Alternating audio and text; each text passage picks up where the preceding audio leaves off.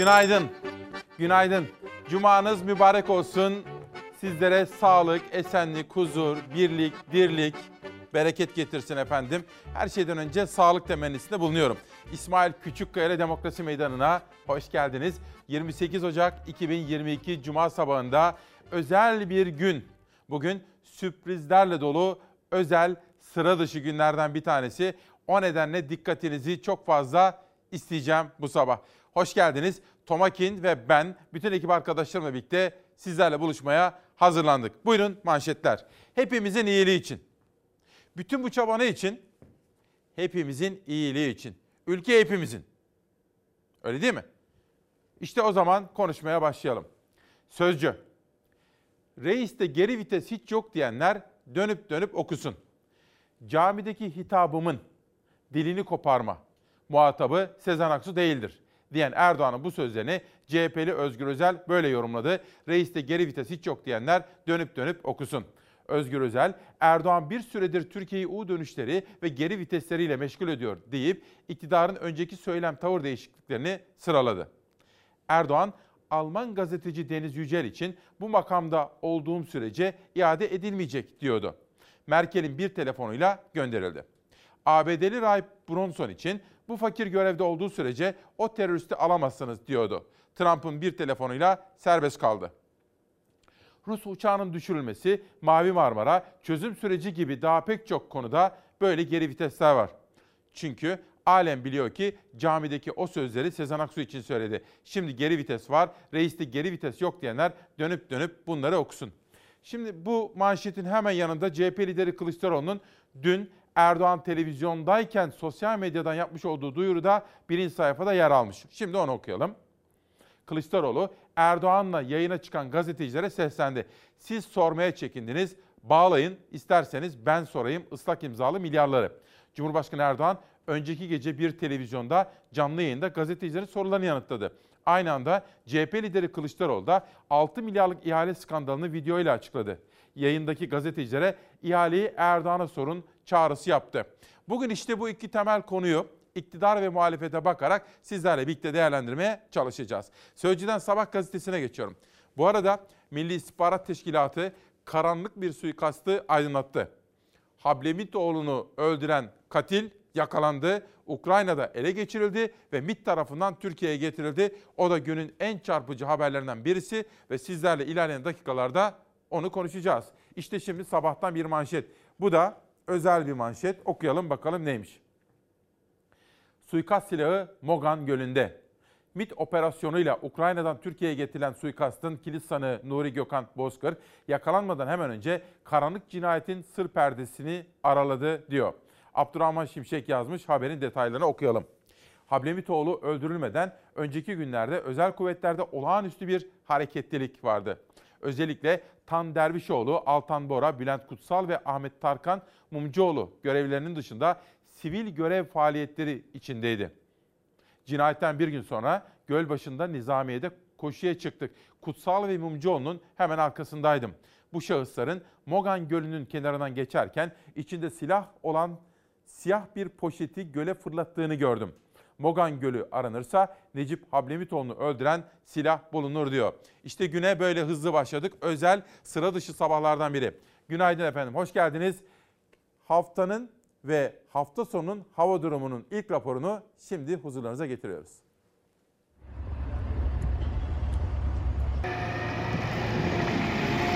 Özellikle çığ konusunda en deneyimli ekiplerine sahip olduğumuzu söyleyebilirim. Türkiye karlı süreci büyük ölçüde geride bırakırken yerdeki kar can almaya devam ediyor. Yoğun kar yağışının oluşturduğu en büyük risklerden biri çığ. Biriken kar kütleleri ise çatıların çökmesine ve maddi hasara yol açtı. Ancak çığ can aldı. İki vatandaşımızın hayatını kaybettiğini üzülerek paylaşmak durumundayım. Erzurum Horasan'a bağlı Kadıcelal mahallesine 5 kilometre uzaklıktaki 15 haneli Çayan Yurdu mezrasının su deposunda arıza çıkınca bölge halkı çalışma başlattı. Abdullah ve Cüneyt Aktaş depoya su sağlayan kaynağı kontrole gitti. O sırada tepeden kopan kar kütlesi üzerlerine düştü. İki akraba köylü saat 15 sularında çığ altında kaldı. İhbar üzerine bölgeye AFAD ekipleri sevk edildi. Bölgeye ulaşmak kolay değildi. İki köylünün cansız bedenleri çıkarıldı karın altından. Çığın yanı sıra çatılarda biriken ağır kar kütleleri de risk oluşturmaya devam ediyor. Malatya'da kar kütlesine dayanamayan otoparkın çatısı karton gibi ikiye ayrıldı. hiçbir şekilde müdahale edilmiyor. Kendi çabalarımızla temizlemeye çalışıyoruz. İfa, itfaiye gelmiş diyor. Can kaybı olmadığı için müdahale edemeyiz. Polis geliyor, polis karışmıyor. Halimizi görüyorsunuz. Bir şey söylemeye gerek var mı? Çöken çatının altında kalan araçları bulundukları yerden çıkarmak için uğraş veren işletme sahibi 30 bin lira zararı olduğunu söyledi. Sadece doğuda değil, çığ ve çatıda biriken kar kütlelerinin oluşturduğu risk Karadeniz'de de var. Zonguldak Kilimli'de heyelan düştü, yol ulaşıma kapandı. Kozlu'da halk pazarının çatısı çöktü. Kozlu ilçesinin limanındaysa kar yağışı nedeniyle 6 tekne suya gömüldü. Zonguldak İstanbul Karayolu Değirmenazı mevkiinde meydana gelen heylandaysa kaya parçaları kar küreme aracının üzerine düştü. Araç sürücüsü yaralandı. Kardan geriye kalan dondurucu soğuk havanın neden olduğu bir diğer büyük risk ise buzlanma ve zirai don. Başkent Ankara'nın simge noktalarından Kuğulu Park'ta 4 metrelik buzlar oluştu. Özellikle gece saatlerinde dondurucu seviyelere düşen termometreler parkın havuzunda devasa buz kütleleri oluşmasına sebep oldu. Bugün de kuvvetli buzlanma yurdun geniş bir bölümünde yaşamı zorlaştıracak. Ege ve Akdeniz'in iç kesimleri, Karadeniz bölgesiyle iç ve Doğu Anadolu'da kuvvetli buzlanma bugün de devam edecek. Hem yola çıkacakların hem de çiftçilerin buzlanma konusunda tedbir alması şart. Öte yandan çığ riski de devam ediyor. Başta Doğu Anadolu ve Karadeniz bölgelerinin dik yamaçlarında olmak üzere yoğun kar almış eğimli bölgelerde çığ, can ve mal kayıplarına neden olabilir. 28 Ocak 2022 Cuma sabahında hepimizin iyiliği için dedik efendim. İki gazeteyi okumuştum sıra üçüncüsünde. Buyurun. Rusya soruşturma açtı, Türkiye'den tık yok. Moskova Savcılığı İstanbul Havalimanı'nda mahsur kalan vatandaşlarının hak ihlaline uğrayıp uğramadığını inceleyecek.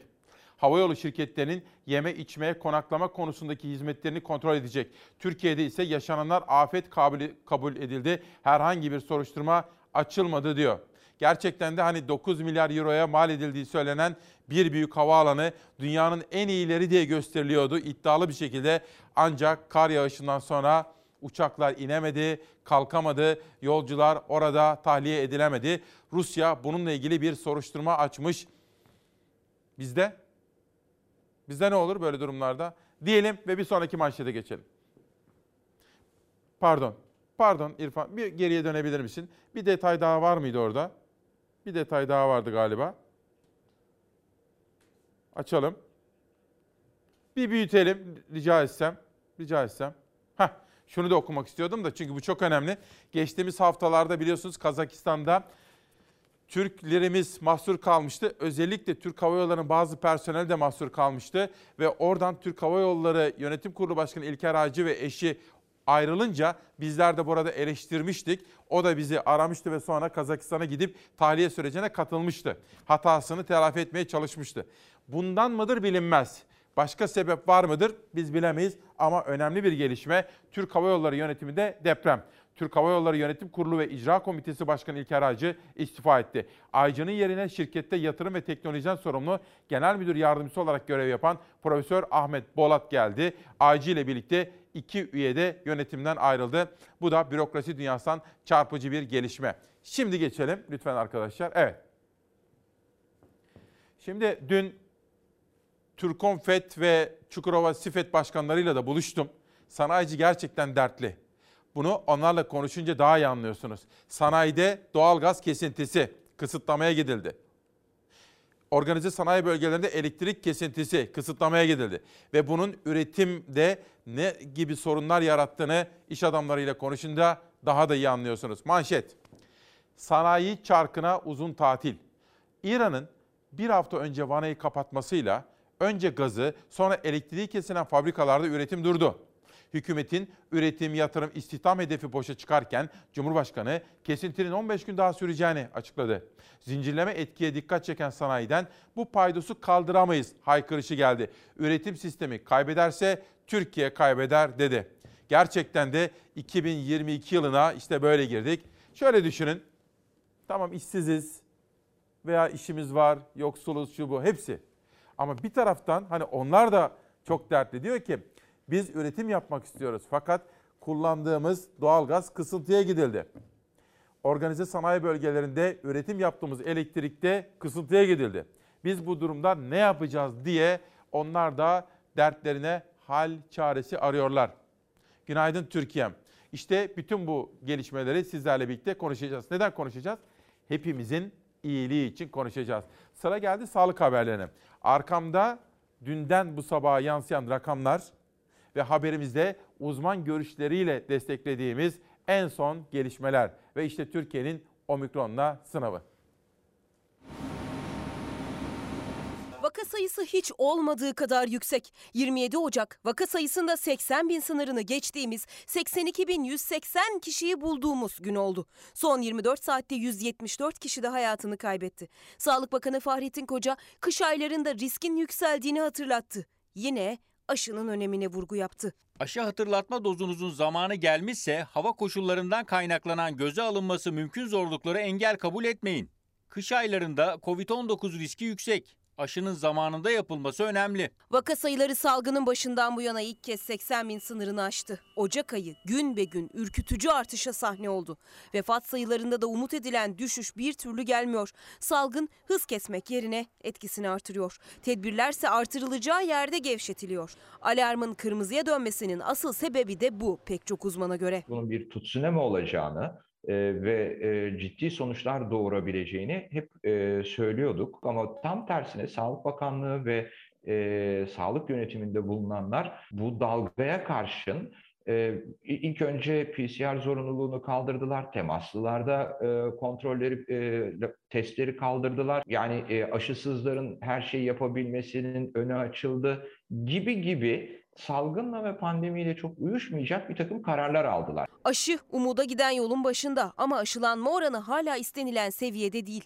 Türkiye'de bugüne kadar uygulanan aşı miktarı 141 milyon 416 bin 957 oldu. 18 yaş ve üstü nüfusta en az 2 doz aşı yaptıranların oranının en yüksek olduğu 10 il Osmaniye, Ordu, Amasya, Muğla, Kırklareli, Çanakkale, Eskişehir, Balıkesir, Zonguldak ve Manisa.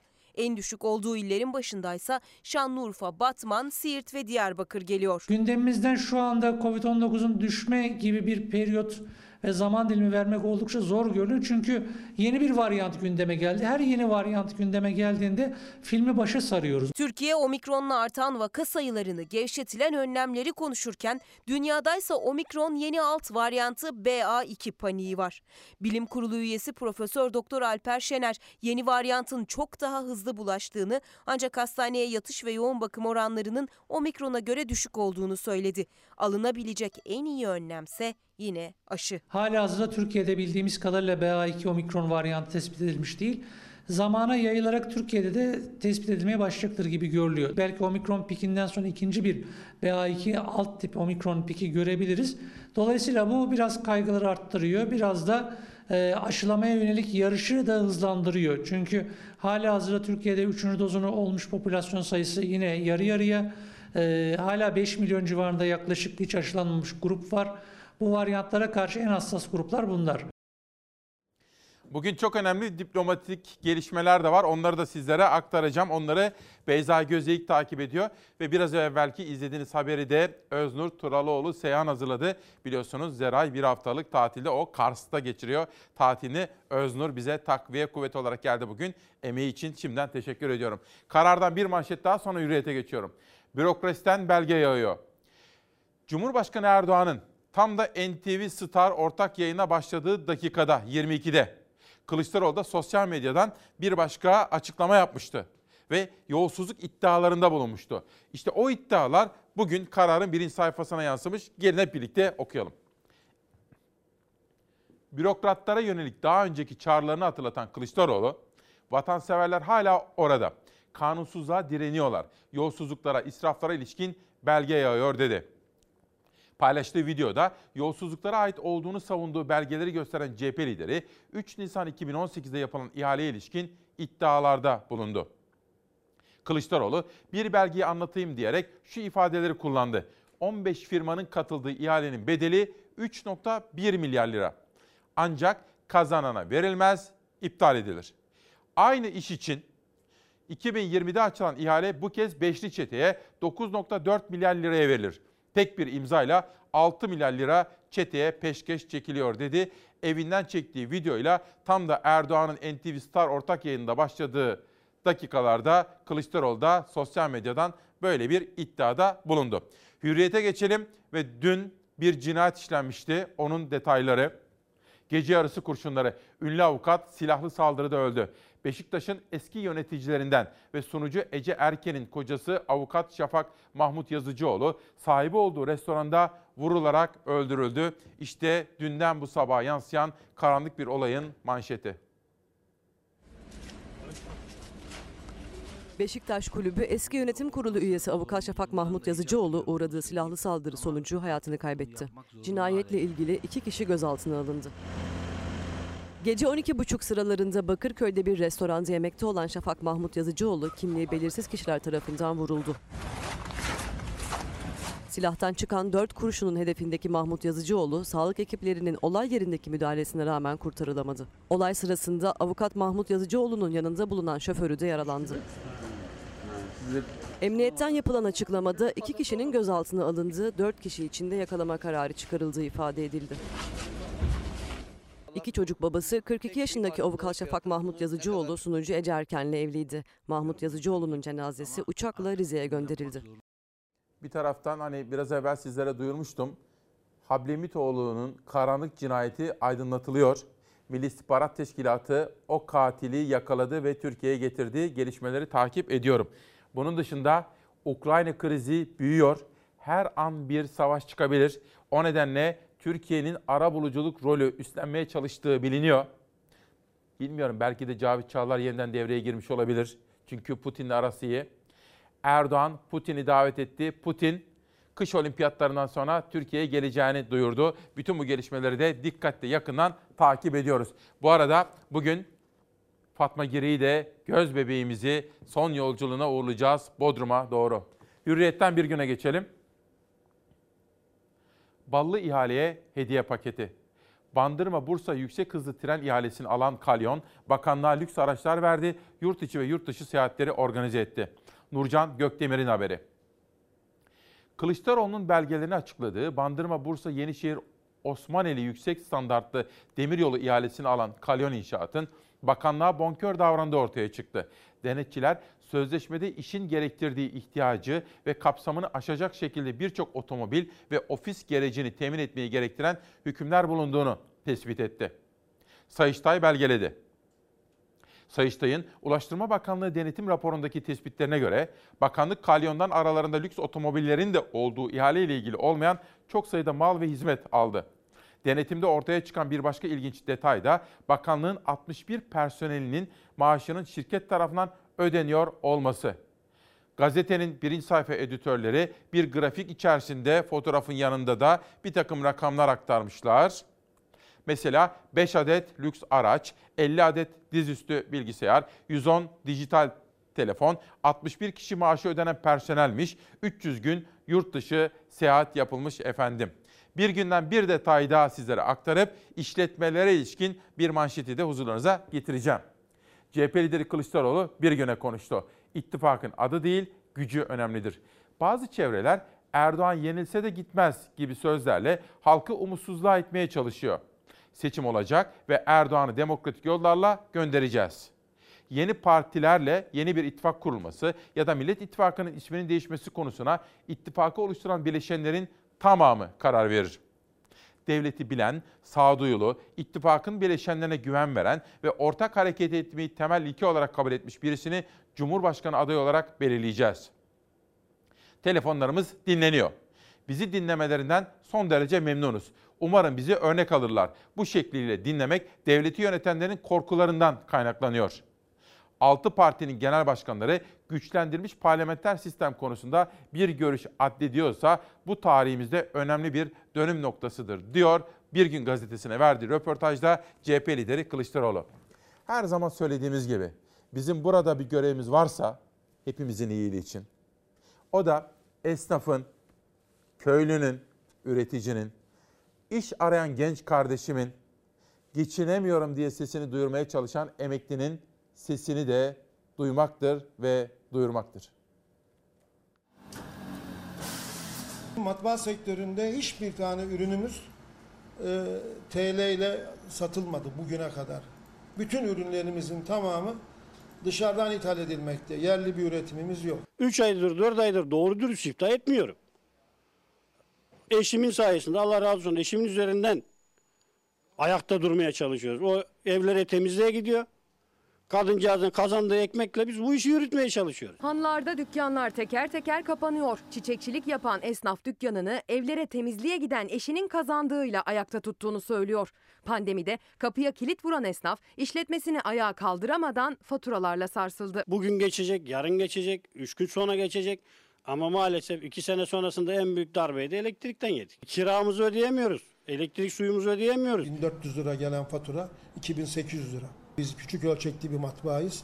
Düşünün bir de 150-200 kişi çalıştıran matbaaları burada elektrik tüketimi örneğin 30 milyon geliyorsa tahmin ediyorum şimdi şu anda 100 milyon civarında bedel ödeyecek. Elektriksiz hiçbir iş yapamayan matbaacılar da elektrik faturasından yedi son darbeyi. Son yıllarda matbaacının bütün maliyet kalemlerine sık sık zam geldi. Bütün alım satım dövizle yapılmaya başlandı. Döviz kuru arttıkça matbaacının maliyeti arttı. 700 dolara aldığımız kağıt anlayamadığımız bir şekliyle 1500 dolarlara kadar çıktı. 3 ay evvel 600-700 dolara tonunu aldığımız gazete kağıdının fiyatı şu an 1100 dolar. Ee, bir tane kalıbın e, maliyeti bize 16-17 lirayken şimdi 35 lira. Fiyatlar birden yükselince müşteri iş yaptırmadı. Yani bizim matbaalarımız şimdi şu anda %10, %15 kapasiteyle çalışmakta. 8 saati dolduracak iş bulamıyoruz. Matbaalar teker teker kapanıyor, kapanmayan işçi çıkarıyor. Türkiye'de sadece birinci hamur kağıt üretiliyor, onun da selülozu dışarıdan. Kalan bütün kağıt ihtiyacını yurt dışından karşılıyor sektördekiler. Kur yükseldikçe işler durma noktasına geliyor. Ben 30 yıllık esnafım. Ben ben bile kepen kapatacağım yani. Ya satamıyorum. Bitti zaten. Ben 4-5 defa kriz yaşadım. Ama ben böyle bir e, sorunla yaşamadım yani. İzmirli çiçekçi Ayhan Akşen de kepenk kapatmak tek çarem diyen esnaflardan. Ben artık açım yani. Benim bu bu şekilde bir yürütmeyi de devam ettirme şansım da olmayacak gibi.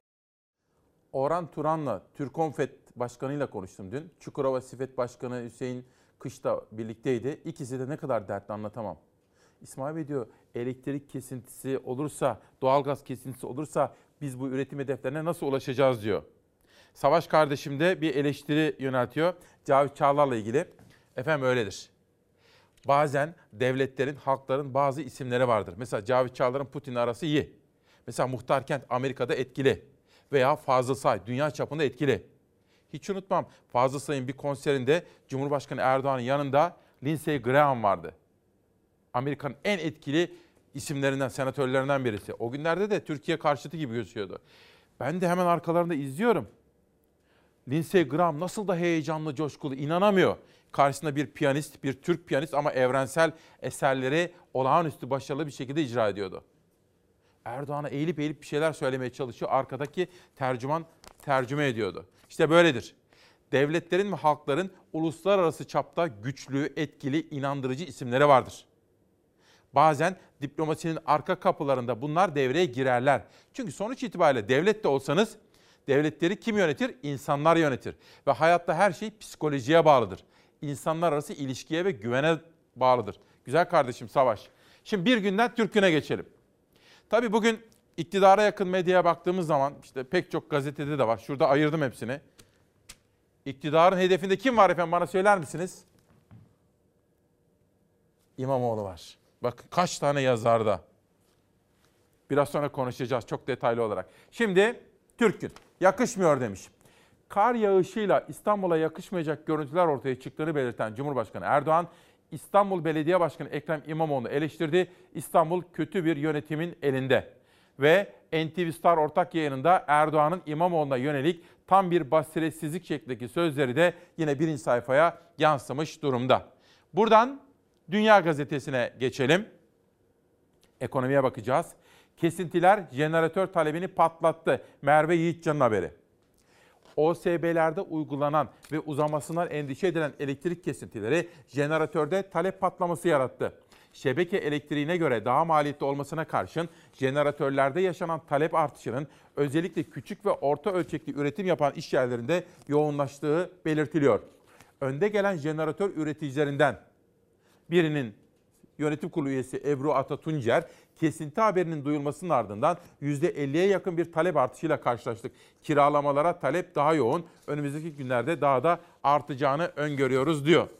Biz, biz İsmail Küçükkaya ile Çalar Saat ailesi Türkiye'deki ve dünyadaki gelişmeleri saklamadan, gizlemeden ama abartmadan sizlerle paylaşmaya çalışıyoruz. Mesela bakın, Ukrayna'da ilk anından itibaren sizlere anlattığımız savaşın eşiğine kadar gelen bir durum.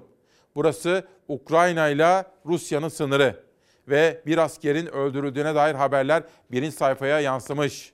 Bunun dışında Financial Times gazetesine geçtiğimiz zaman bakın Rusya'yı uyarıyor Batı ülkeleri. Diyorlar ki eğer Ukrayna'yı işgal edersen özellikle gaz projelerinde yaptırımlarla karşı karşıya kalırsın diyorlar efendim. Bir taraftan da Boris Johnson'ın başı fena halde dertte. No, nobody told me that what we were doing was, as you say, uh, against the rules. First, he said there were no parties. Then the video landed, blowing that defence out the water. İngiltere Başbakanı Boris Johnson'ın başı dertte. Muhalefet Johnson'ın ağzından çıkan cümlelerin aslında öyle olmadığını kanıtlamaya devam ederken Johnson'ın suçlamalar dosyası da şiştikçe şişiyor. You have sat there too long for all the good you have done. In the name of God, go. Doğum günü partileri, yemekler, kokteyller 17 kere koronavirüs tedbirlerini çiğnedi. Muhalefet belgelerle geldi. Johnson'a soruşturma açıldı. People who were forbidden from meeting loved ones at all, inside or outside. Ancak İngiltere Başbakanı'nın vukuatları koronavirüs tedbirlerini ezip geçmekle kalmadı. Şimdi de yeni bir iddia ve o iddiayı kanıtlayan bir de e-mail var ortada. Taliban'ın yönetimi ele geçirdiği Afganistan'da Amerikan askerinin çekileceğinin ilan edildiği gün bir hafta boyunca tahliyeler hızlanmıştı. Dünya hafızasına bu görüntüleri kazımışken İngiliz uçaklarında hayvanların insanlardan önce kurtarılması iddiası tartışma yarattı. İngiltere Başbakanı Boris Johnson iddiaları sert bir dille yalanladı. Tamamen saçmalık dedi. Hayır, bu tamamen saçmalık. Size şunu söyleyebilirim ki bu operasyonla 15 bin insanı Kabil'in dışına çıkardık. Ancak muhalefet Johnson'ın emrini içeren bir maile ulaştı. Mail Londra'da bir barınağa gönderilmişti. Barınağı işleten kişi maili paylaşınca Johnson'ın suçlamalar dosyasında bir sayfa daha eklendi. Kurtarılmaya bekleyen binlerce insan varken bir uçakta 173 kedi ve köpeğin İngiltere'ye getirildiği ortaya çıktı. Johnson'a soruşturma sürüyor. Şimdi Ezel kardeşim bana diyor ki abi bugün cuma diyor niye böyle tam takım kravatlısın diye soruyor. Konuğum var biraz sonra. Kim olabilir efendim konuğum? Demokrasi Meydanı'nda bugünkü konuğum kimdir? Uzun zamandır sezon mesela bu sezon olmadı hiç yayınımıza gelmemişti. Bakalım kimler bilebilecek. Bu arada Savaş Aygün Ankara'dan o da korona geçirmiş. Onun şahsında bütün hastalarımıza geçmişler olsun diyorum. Salih Supi Bey babamız da uyanmış. Hasta yatağında bizi bekliyor. Onun için dualar ediyoruz. İyi olacağını biliyoruz efendim. Geçmişler olsun bütün hastalarımıza. Türkiye Cumhuriyeti'nin cezaevlerinde olup da özgür günlerde ailelerine kavuşmayı bekleyenlere de Allah kurtarsın diyorum. Yine keza bizi yurt dışından izleyenler var. Mesela Almanya'dan Sevda Hanım. Onun şahsında da bütün gurbetçilerimizi saygıyla selamlıyorum ve memleket hasreti çekenlere de selam gönderiyorum. Bu arada bir kaybımız var efendim. İş dünyasından Saadettin Saran hayırlı bir evlattır ve babasına da düşkündü. Babasını kaybetti. Bugün gazetelerde böyle bir ilan gördüm. Kırıkkale Kenan Bey Obası Köyü eşraflarından diye bahsediyor ve bütün aileden bahsediyor. Saadettin Saran'ın ve ailesinin de babası Özbek Saran Hakka kavuşmuş efendim. Kendisine rahmet, kederli ailesine de başsağlığı dileklerinde bulunmak isterim. Dünyadan Cumhuriyet'e geçelim. Enflasyona da zam. Merkez Bankası yıl sonu tahminini %11.8'den %23.2'ye yükseltti. Merkez Bankası Başkanı Şahap Kavcıoğlu yılın ilk enflasyon raporunu açıkladı. Kavcıoğlu 2022 yıl sonu enflasyon tahminini bir önceki rapora göre 11.4 puan artırarak bakın bir tahmin bu kadar mı acaba sapar? Tekrar ediyorum. Merkez Bankası'nın enflasyon tahmini bir önceki rapora göre 11.4 puan artırarak %23.2'ye 2023 sonu için tahminini de %8.2'ye yükselttiklerini duyurdu. 2024 için tahmin ise yıllardır hayal edilen %5 oldu diyor efendim.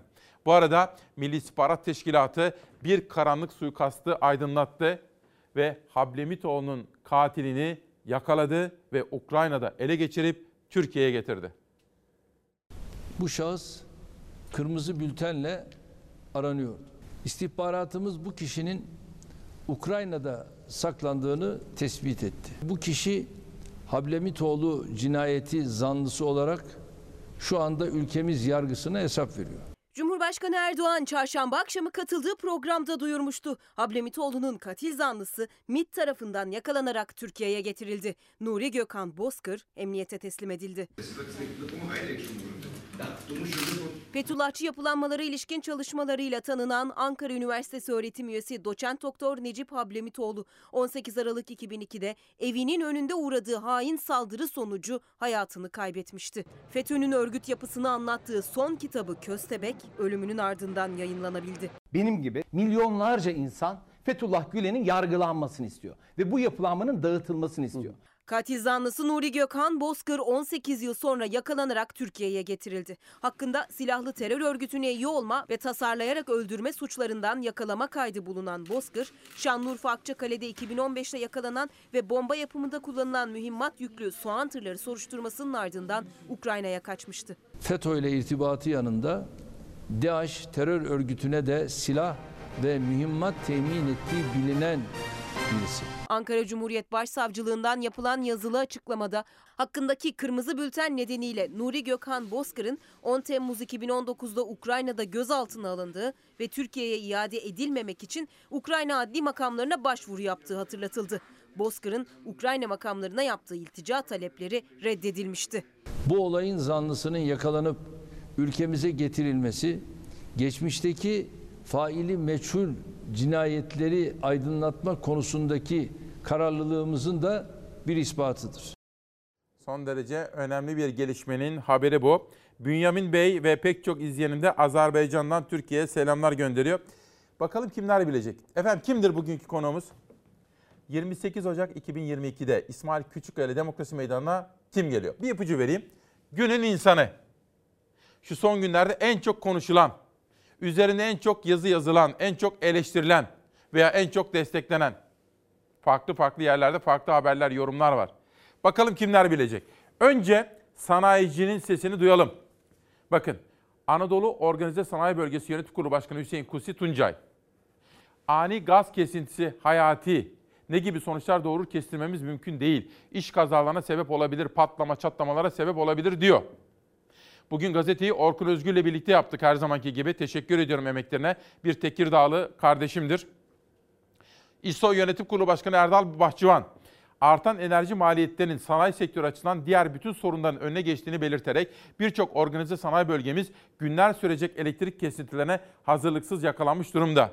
Şimdi burada bakın bunu eleştirmemiz gerekiyor. Tabii iktidar kendilerinin istediği, kendilerine yakın gazete ve televizyonlarda domine edilen yani baskılanan, öne çıkarılan gündemi konuşmamızı istiyor. Onlar ne istiyor? Biz neyi konuşalım? Peki gerçekten ne konuşmalıyız? Mesela gaz kesintisini konuşmalıyız. Elektrik kesintisini konuşmalıyız. Havalimanının durumunu konuşmalıyız. Dünyanın en pahalı yollarından birinin kar durumunda yaşadıklarımızı da konuşmalıyız. İstanbul'un sorunlarını konuşmamız gerektiği gibi. İktidarlar halkın kendilerinin istediği, kendilerinin belirlediği gündemi konuşmasını isterler. Medyayı bunun için yönlendirmek isterler.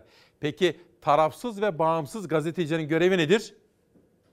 Hepimizin iyiliği için etiket. Halkın gerçek gündemini yakalamak ve onu gündeme taşımaktır. Bizim görevimiz budur. İşte bakın mesela şuradan bir tane daha okuyalım. An Ankara'daki Anadolu Organize Sanayi Bölgesi'nde iki tesisi olan sanayici Şanal, sanayi bölgelerindeki doğalgaz ve elektrik kesintilerine ilişkin taahhütlerimiz var. Bunların karşılığında da taahhütlerimizi yerine getiremezsek ciddi cezalar var diyor. Ankara'dan kuzeye Sinop'a geçelim. Sinop'ta esnaf Ekrem Özel ve Erol Gümüş iş yerlerine gelen zamlı elektrik faturalarından şikayet ediyorlar. Bu da pek çoğumuzun yaşadığı bir mesele. Şimdi Adıyaman'a doğru gelelim. Adıyamanlı bir sanayici Anka Haber Ajansı'nda konuşmuş. 7 gündür çalışamıyoruz. Uymamız gereken bir takvim var. Hem kar yağışı hem de elektrik kesintilerinden dolayı bu takvime uyamayacağız ve para ödemek durumunda kalma ihtimalimiz var dedi.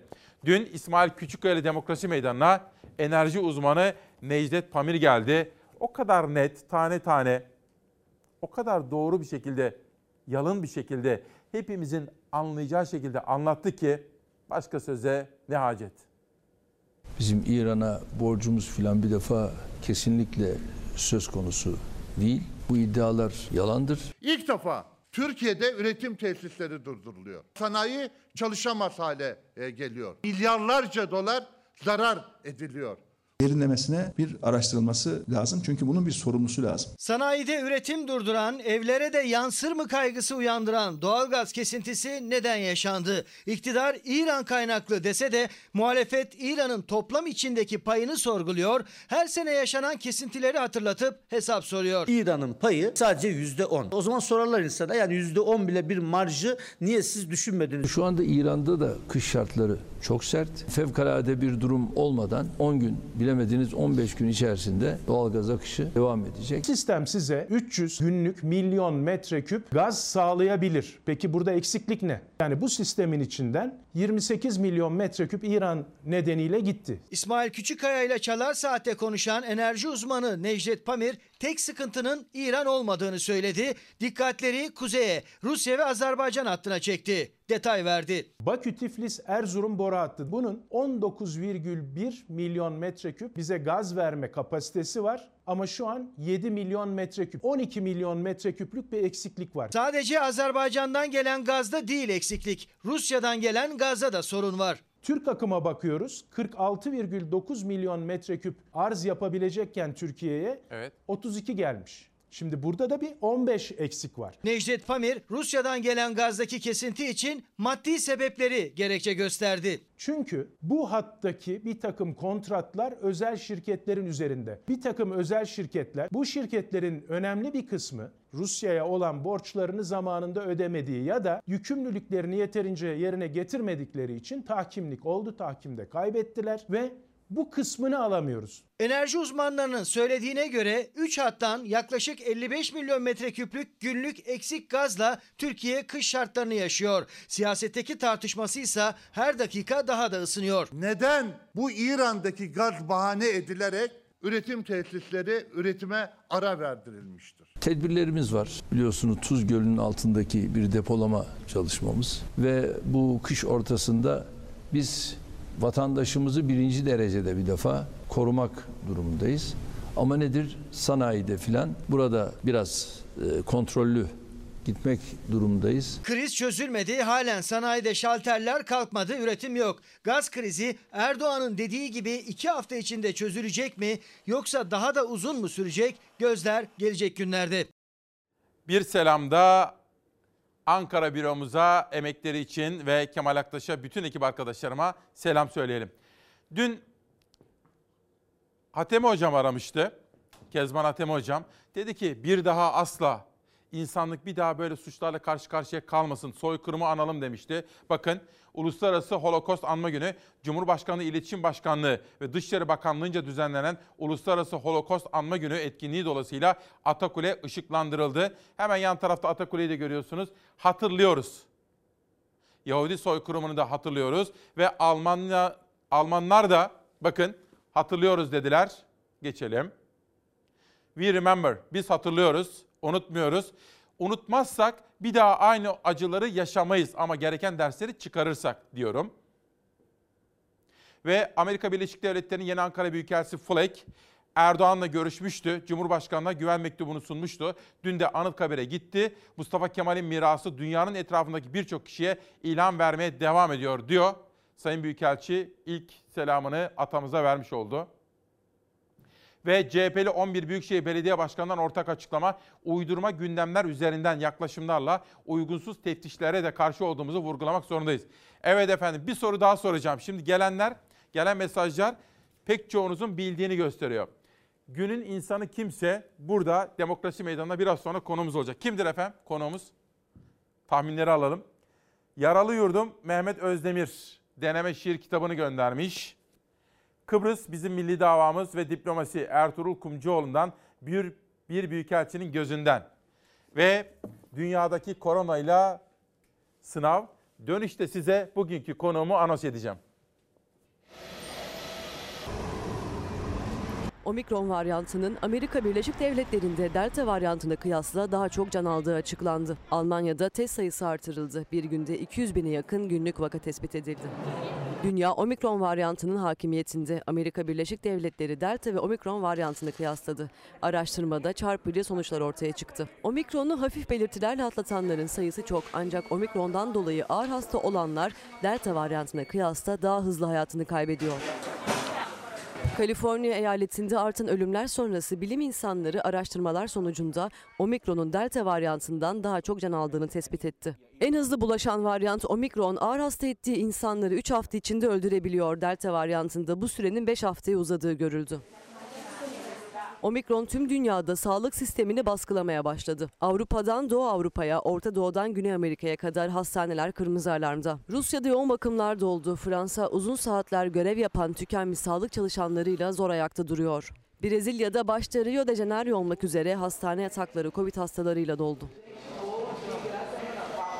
Diğer varyantlarda olduğu gibi omikron içinde tek silah hala aşı. Afrika ülkelerine gönderilen aşıların sayısı da arttı. Nijerya'da halkı aşı olmaya ikna etmek ve doğru bilgilendirmek için anonslar yapıldı, pankartlar açıldı.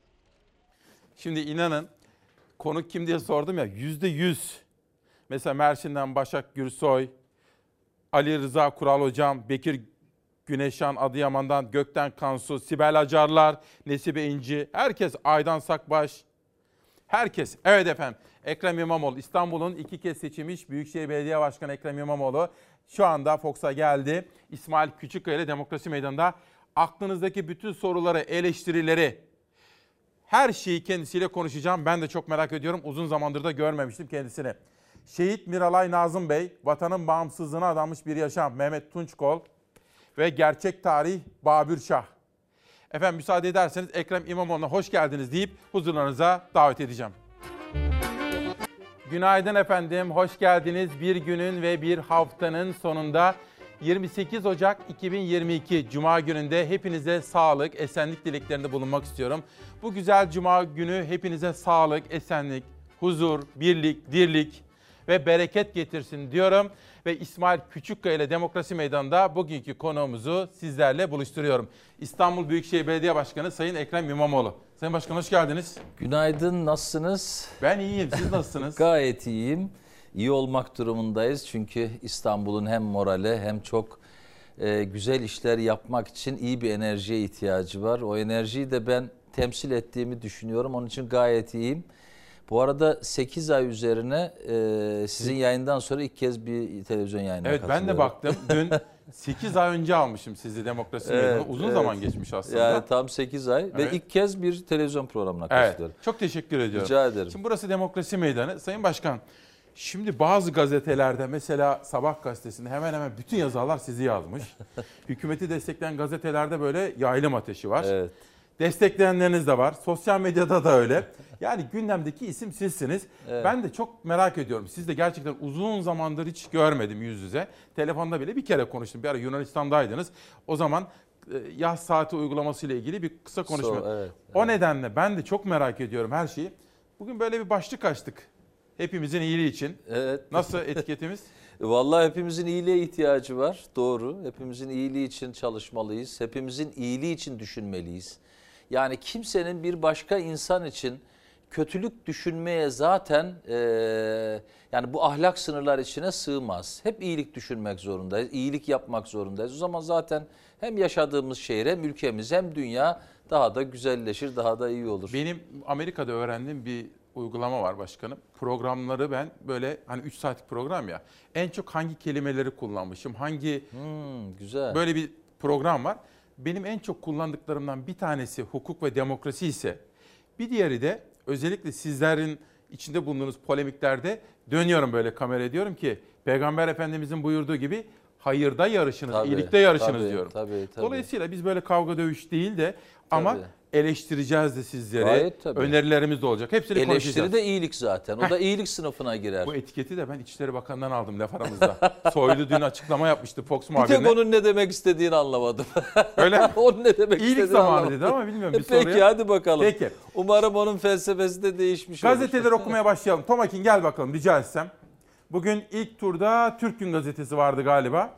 Şimdi yakışmıyor diye bir kelime. Alalım.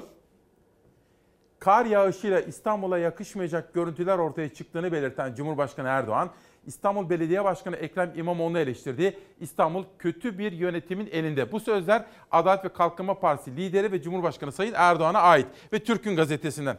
Şimdi bir de yönetmenimden bir haber rica edeceğim. Erdoğan önceki akşam NTV Star ortak yayınına katıldı ve orada hemen hemen en fazla gündem maddelerinden birisi İmamoğlu oldu. Bunun haberini hazırladık şimdi sizlere izleteceğim. Bakın mesela bugün Sözcü gazetesi Cumhurbaşkanı Erdoğan canlı yayında hedefine İmamoğlu'nu koydu dedi. Tomakin hazır mı haber? Erdoğan'la ilgili haberi izleyelim.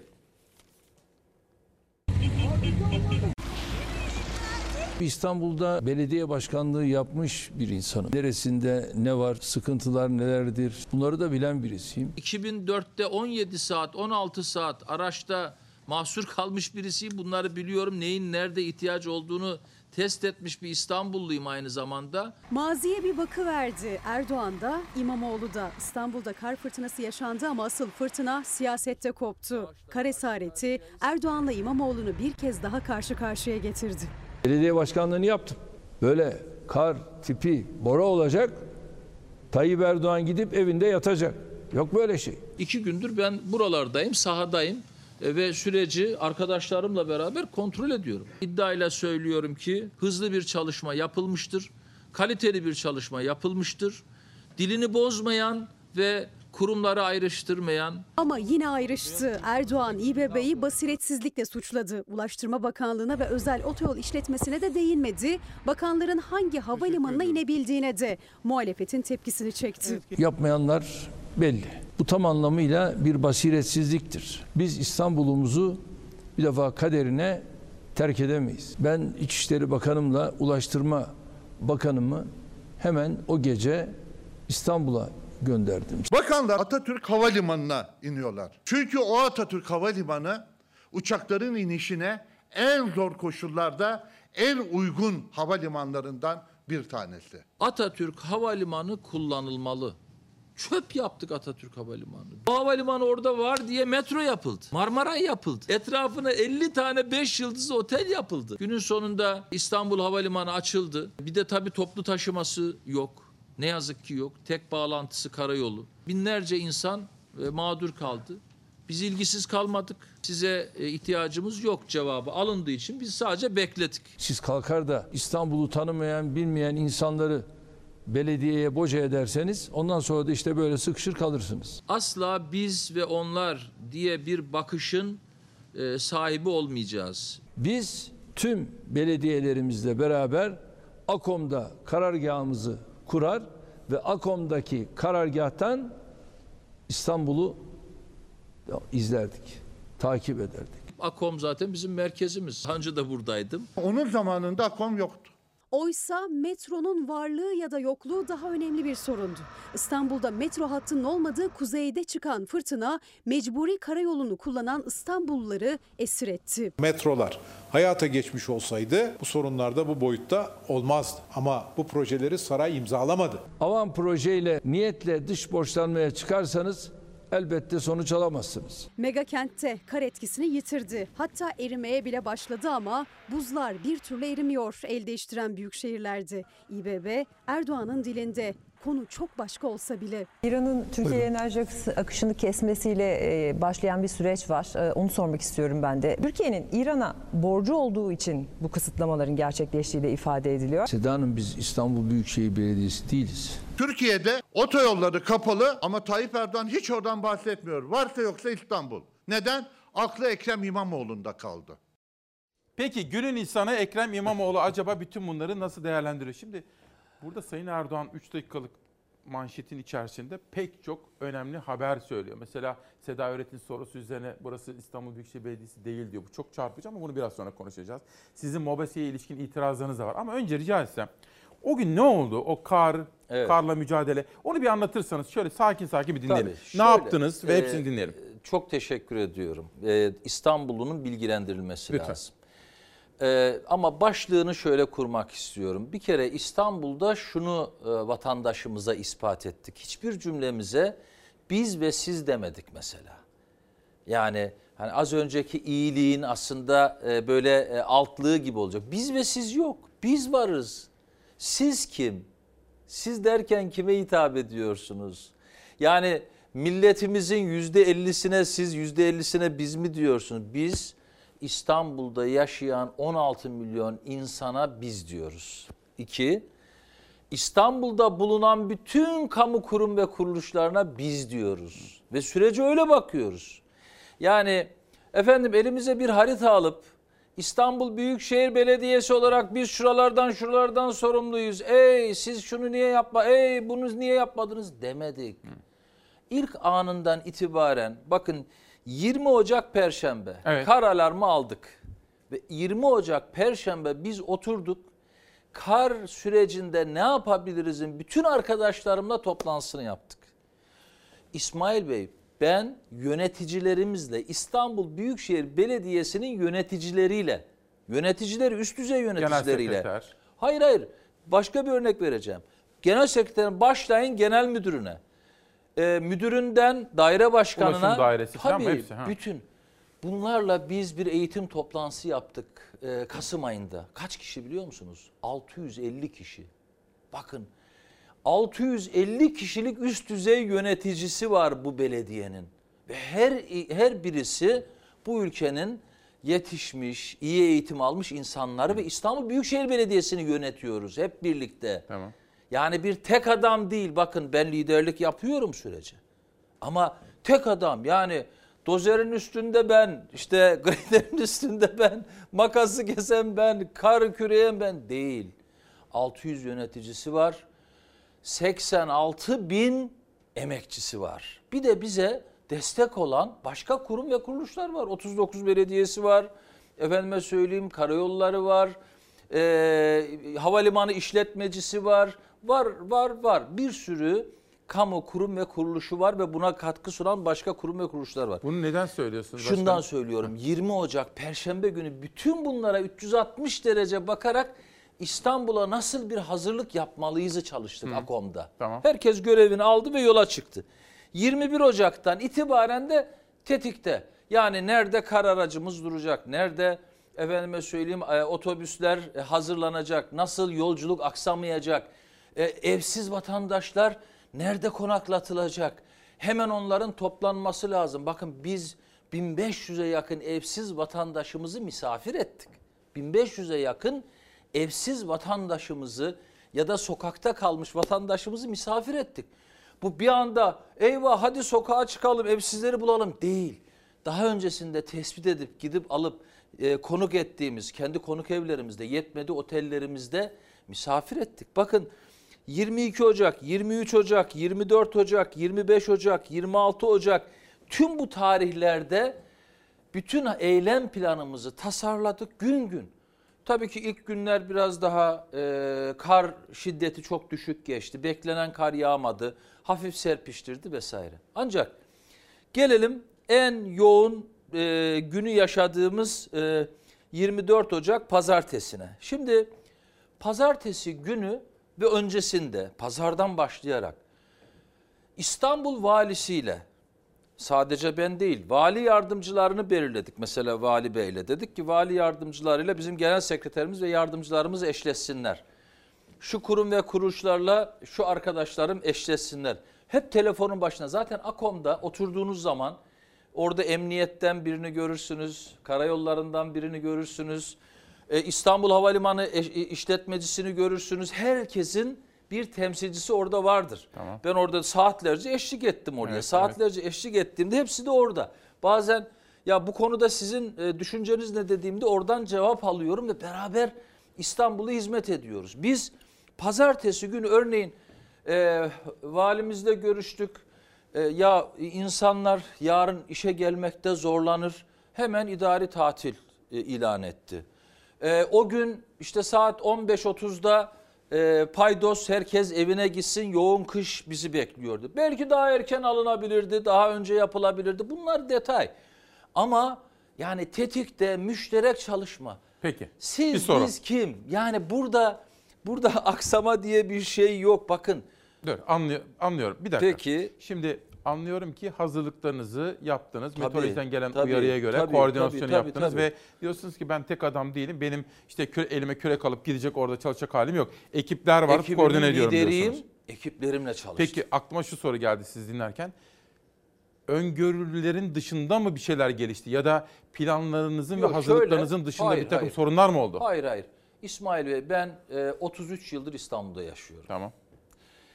Yine bu karda en fazla etkilenen İstanbul'un batısında yani o işte e, Hadımköy, Başakşehir, efendime söyleyeyim Esenyurt, e, Büyükçekmece, Çatalca, Beylikdüzü yani bu hatta 30 yıllık yaşamım geçti. Tamam. Ben kar e, sürecinde 17 saat aracımda 4 arkadaşımla kaldım. 17 saat. Ne zaman? TEB otoyolunda 2004 yılında. 17 saat Hadımköy yolunda bir yeğenimi kar yağdı aracı yolda kaldı diye giderken biz TEM'de kaldık onu kurtaralım derken biz mahsur kaldık. 17 saat. İstanbul bu anlamda çok sıkıntılı günler yaşadı. Bakın bu karın bir özelliği var. 8 saatte 8 saatte bu kadar yoğun bir kar görmedi İstanbul son 20-25 yılda. Nasıl? Bir metrekareye 60 kilo suya bedel bir kar yağdı. Kabul edelim bunu ve sıkıntılı bir Bu halde. ortalamaların çok mu üzerinde? Üzerinde. Yani o kadar kısa zamanda bu kadar yoğun bir kar. İki, biz şimdi bütün bunları yaşamış birisi olarak özel hassasiyet gösteriyorum. Bir de o bölgeye yağdığı için orada en büyük sıkıntıları biliyorum. Ben bir de 5 yıl belediye başkanlığı yaptım. 5 yıl ilçe başkanlığı yaptım. İnsanların mağduriyeti esnasında ne yapılması gereken gerektiğini biliyorum. Ee, örneğin en kritik meselelerden biri nedir biliyor musunuz o hatla ilgili? Nedir? İstanbul'un o hattaki toplu taşımanın işlemesi lazım. Ne var? Ne yazık ki bir tek metrobüs var. Metroları o yok o bölgenin. Metrobüsü 7-24 ya daha doğrusu 2 gün 24 saat çalıştırdık. Yani akşamdan sabaha Metrobüsü. kadar. Tabii kesintisiz. İşte aslında metro olması lazım. Tabii ki. Niye yok metro? Tabii ki. E, engellerseniz olmaz. Yapmazsanız olmaz. 2001'de karar yapıyor alınmış. musunuz şimdi? E, şimdi de e, yatırım planına alınmadı, imzalanmadı. Hani Sayın Cumhurbaşkanı televizyon programında onu anlatıyor. Engellemiyoruz dedi. Ama avam projeyle şey mi olur? Ya avam projeyle 2001 yılında o zamanki İstanbul Büyükşehir Belediyesi o zamanki o zaman Bakırköy Beylikdüzü hattı diye geçiyordu. Sonra projelerde değişiklik oldu. Avam projeyle başka bir hükümetten onay aldı. Avam proje sunulur. Bakın hani başka bir konuya geçiyorum Buyurun, ama. Geçmeyelim. Peki. Parça parça peki, gidelim. Peki. O güne gidiyoruz. Şunu Peki. sormuştum. O, Hazırlık ona- yaptım tabii, tabii, dediniz onu ama anlatacağım. aksi Bakın. bir şeyler mi oldu? Hayır hayır. D100 karayolu bizim sorumluluğumuzda. Tamam. D100 karayolu akşam saat 8'e doğru sıkıştı ve tıkandı. İşlemiyor hale geldi. D100 için konuşuyorum. Bakın gece saat 3'te E5 akıyordu. Gece saat 3'te. Yani Yani, 7 istiyorsunuz? saat içerisinde biz yine E5'i yani D100 dediğimiz karayolunu açtık. İki, hiç kesintisiz metrobüsle vatandaşlarımızı gidecekleri yerlere taşıdık. Ben hatta telefonla ilçe belediye başkanlarını aradım o hattaki. Yani Küçükçekmece, Avcılar, Beylikdüzü, Esenyurt, Büyükçekmece. Dedim ki biz metrobüsle oraya insanları yolluyoruz. Ama bu insanlar toplu taşıma bulamazlar. Arayollar kapalı olur. Siz açık olan, açık olan yollarınızdan vatandaşları evlerine götürün. Hatta o belediyeler orada bu işlemleri yaptılar. Ben sosyal medyalarından takip ettim. Çünkü aynı şeyin bir ihtiyaç olduğunu biz orada biliyorduk. Bu kadar detayına takip ettik meseleyi. İki, kritik bir sorun yaşandı. O da ne? O da ne?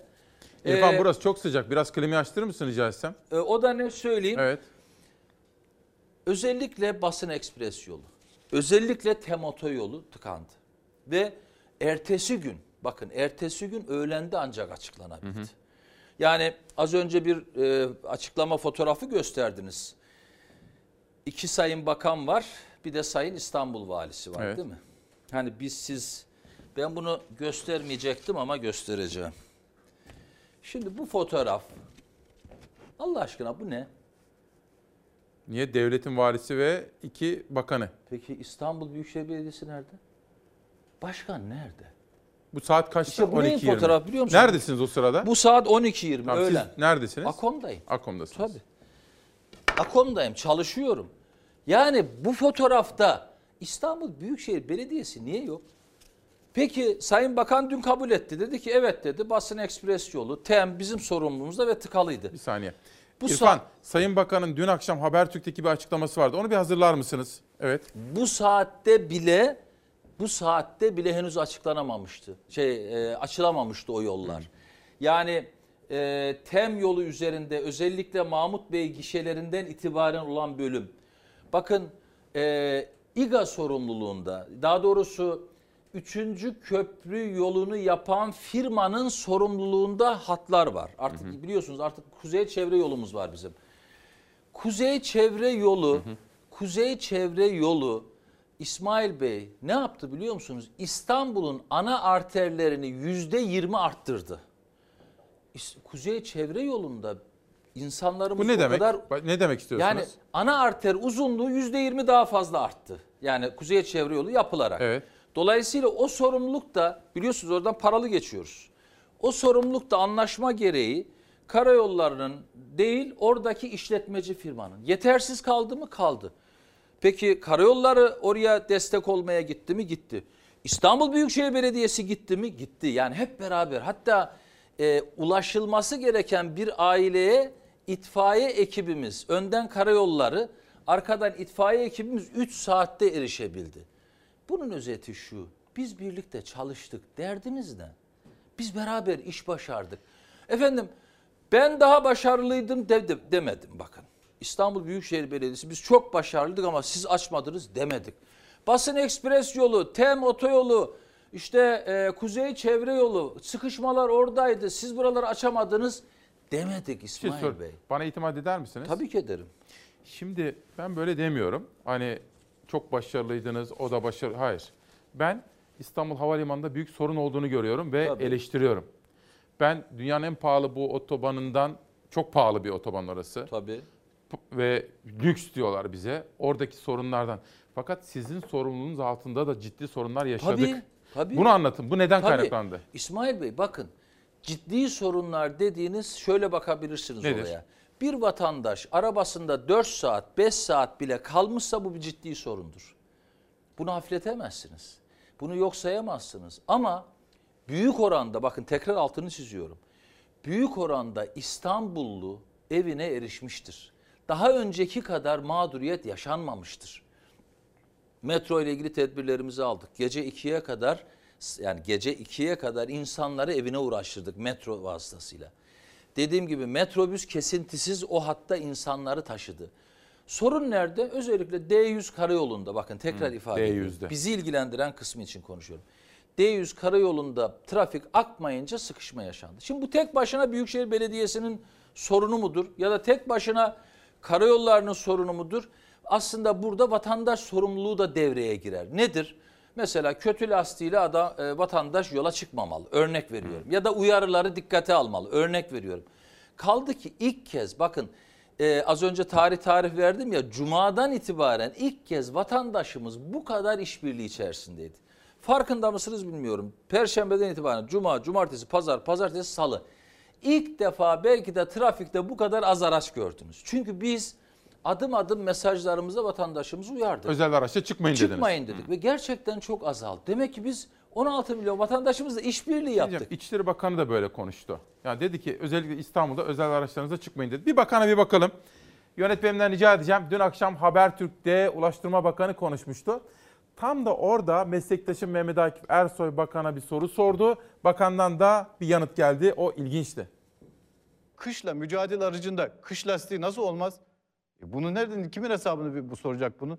Yolda kalan İETT otobüsleri yani tabii ki e tabii ki bu, bu sırada hazırsız olan e, yakalanan vatandaşlarımız da vardı. Yine kış lastiği olmayan vat- e, araçların yolda kalması e, tabii ki bu sıkıntı yaşattı. Bir an önce bu kadar yoğun kar ve tipinin bastırması sıkıntılar yaşanacaktı ama daha kısa sürede e, bu kadar sıkıntı yaşamadan bu işler çözülecekti. Ama bu işlerle dertlenmek lazım. Vatandaş sıkıntı çekerken vatandaşın sıkıntısıyla derdiyle ilgilenmek lazım. E, gözünüz başka yerde olmaması lazım. İstanbul'un derdiyle dertlenmek lazım ki bu işleri biraz çözüm bulasınız. Böyle bir süreç yaşadık. İnşallah bir daha olmaz.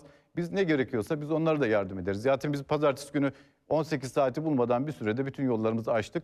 Hatta ondan sonra da belediyenin açmadığı yollara bizim ekipleri gönderdik. Çünkü vatandaşımız e, ulaşım ihtiyacı karşılansın diye orada yardım ettik. Olayı ortadan Yani dağıttık. belediyenin yetki alanındaki yollara müdahale ettiğinizi Tabii ki onları da müdahale edildi. Biz kendi karayollarının uhdesindeki yolları açtıktan sonra.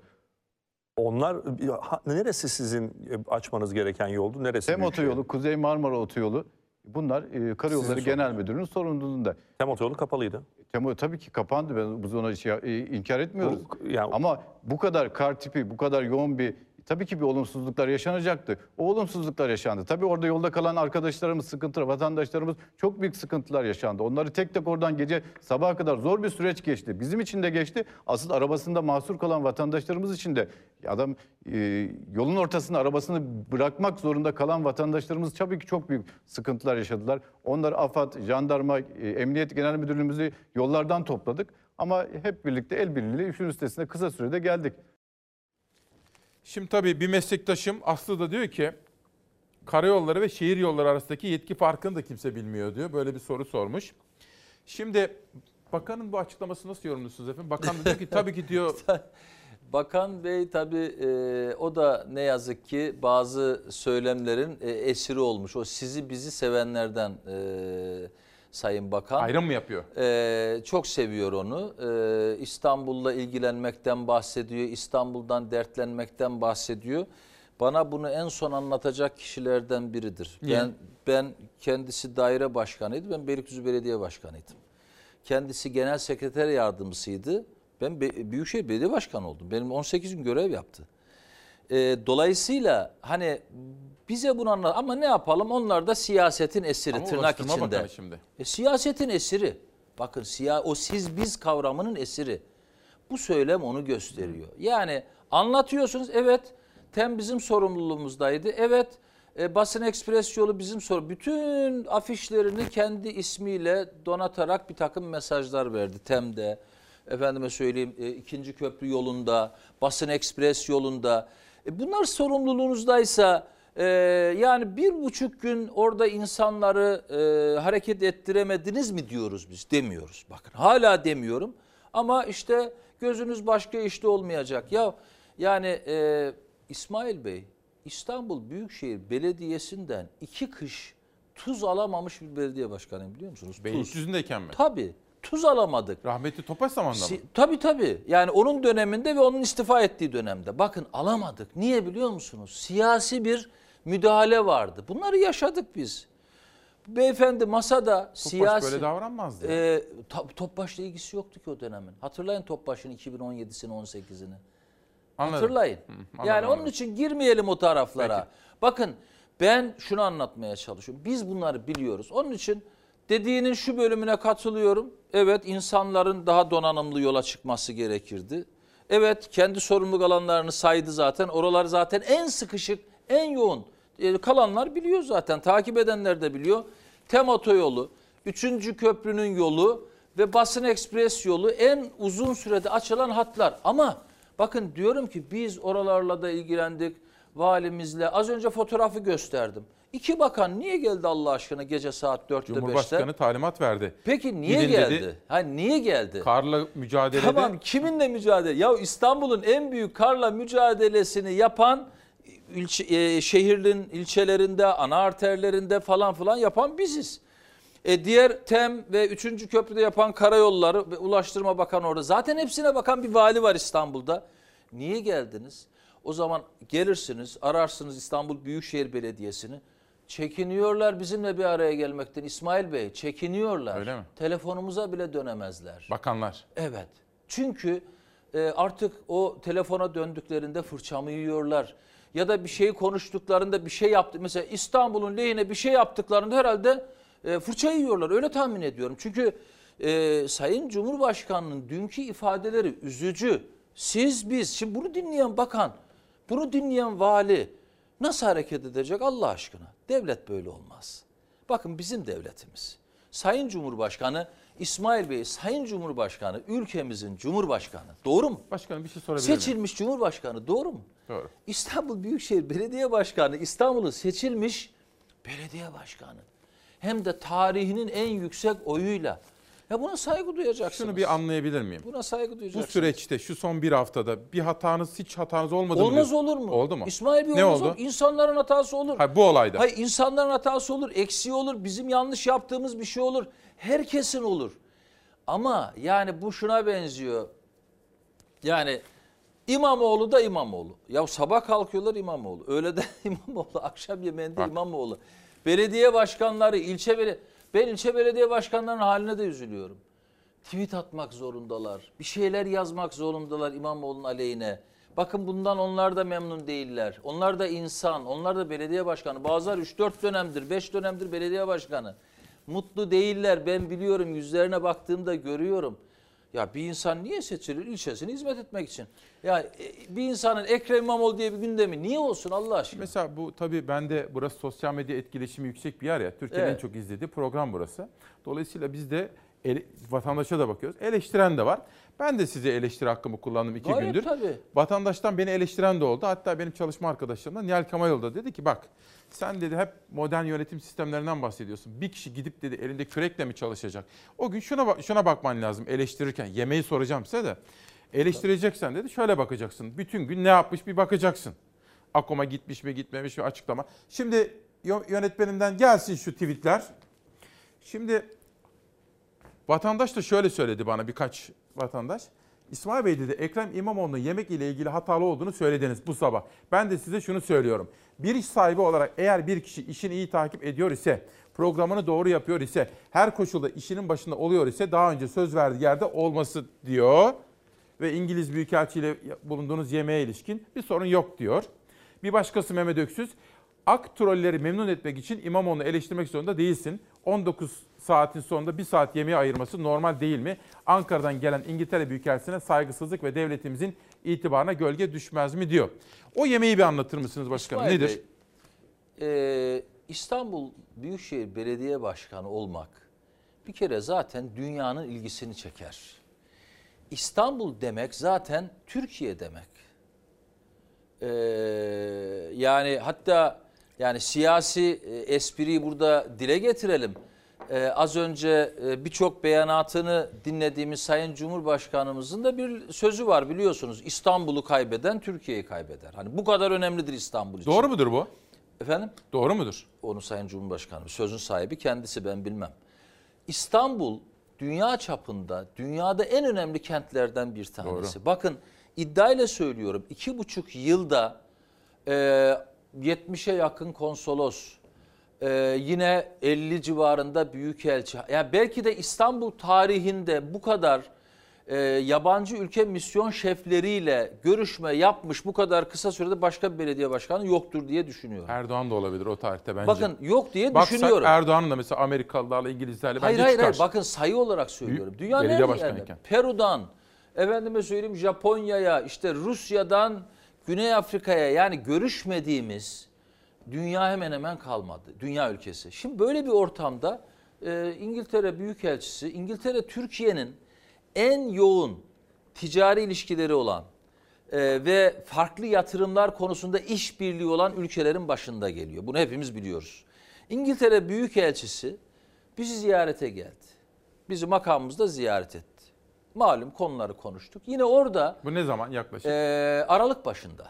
Aralık başında ve orada böyle bir yani hafif de bir iyi ilişki teması üzerinden böyle bir ilişkiyi, böyle bir görüşmeyi o gün konuştuk.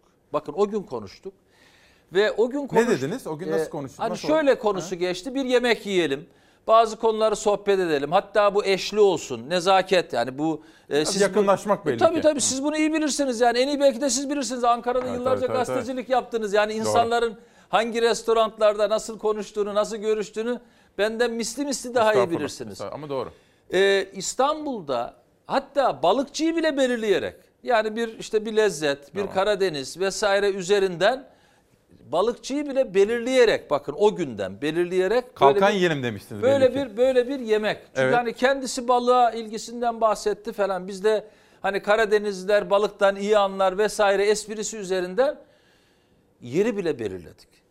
Ve 25 gün öncesinden restoranda rezervasyon yapıldı. Yani iki gün öncesinden değil 25 gün öncesinden restoranda rezervasyon Ki yapıldı. restoranın sahibinin sesi var. O yemeği doğruladığına ilişkin bir internet sitesinde evet dedi. Bu dedi Tabii, tabii. 25-26 gün önce yapılmış Tabii bir tabii rezervasyon. rezervasyon dedi. yapıldı ve biz rezervasyon yaptığımız restorantı gidenler bilir. Bundan sonra nasıl gidilir o da tarifi zor bir şey ama e, camları böyle açıktır.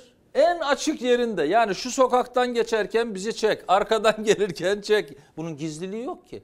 Kaldı ki yan masamızda e, oturan bir aile var. Karşı tarafta oturan bir aile var. Ha çirkin olan şey onun oradan bir fotoğrafla çekilmesi, edilmesi o çirkin. Sadece o kadar. Beni o taraf ilgilendirmiyor. Kim çekmiş onu? Oradaki bir vatandaş. Onun içinde de başka tespitlerimiz var. E, siyasi ilintileriyle ilgili oraya girmeyeceğim. O benim için önemli bir detay değil çünkü. Bir gün önce o kara rağmen Sayın Büyükelçi eşiyle beraber Ankara'dan İstanbul'a gelmiş İsmail Bey. Tamam. Ve böyle bir yemek. Biz de yani o saatlerde saat 4-5 gibi e, işlerimizi Akom'da toparladıktan sonra e, böyle bir e, gidişi normal karşıladım ve gittim.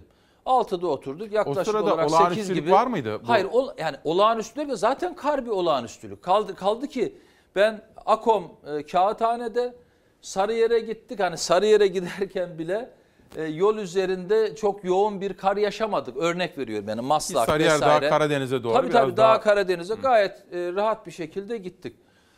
Yemeğimizi yerken özellikle İstanbul'un batı tarafında yani Beylikdüzü tarafında karın çok yoğunlaştığı, yolda tıkanmalar başladığı haberi arada bana geliyordu yemek esnasında. Zaten işte 8 gibi biz yemekten kalktık. Toplam 2 saat mi? Ee, tabii tabii 2 saat 8 civarı yemekten kalktık.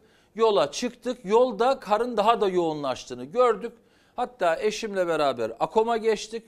Ben kaldım eşimi başka bir arabayla eve gönderdik. Şimdi bizim e, trafiğimiz bu. Yani burada e, yani bunu bir kusur yerine koymak, oradan bir fotoğraf ya ha şu tartışıldı efendim e, işte oradan bir fotoğraf çekildi, korsan bir fotoğraf. Bu fotoğraf e, dediğim gibi bir e, işin içerisinde bir kumpas ve başka hususlar var ama bu detaya girmiyorum. Siyasi tarafının da hiç ilgilenmiyorum. Hiç umurumda da değil açıkçası.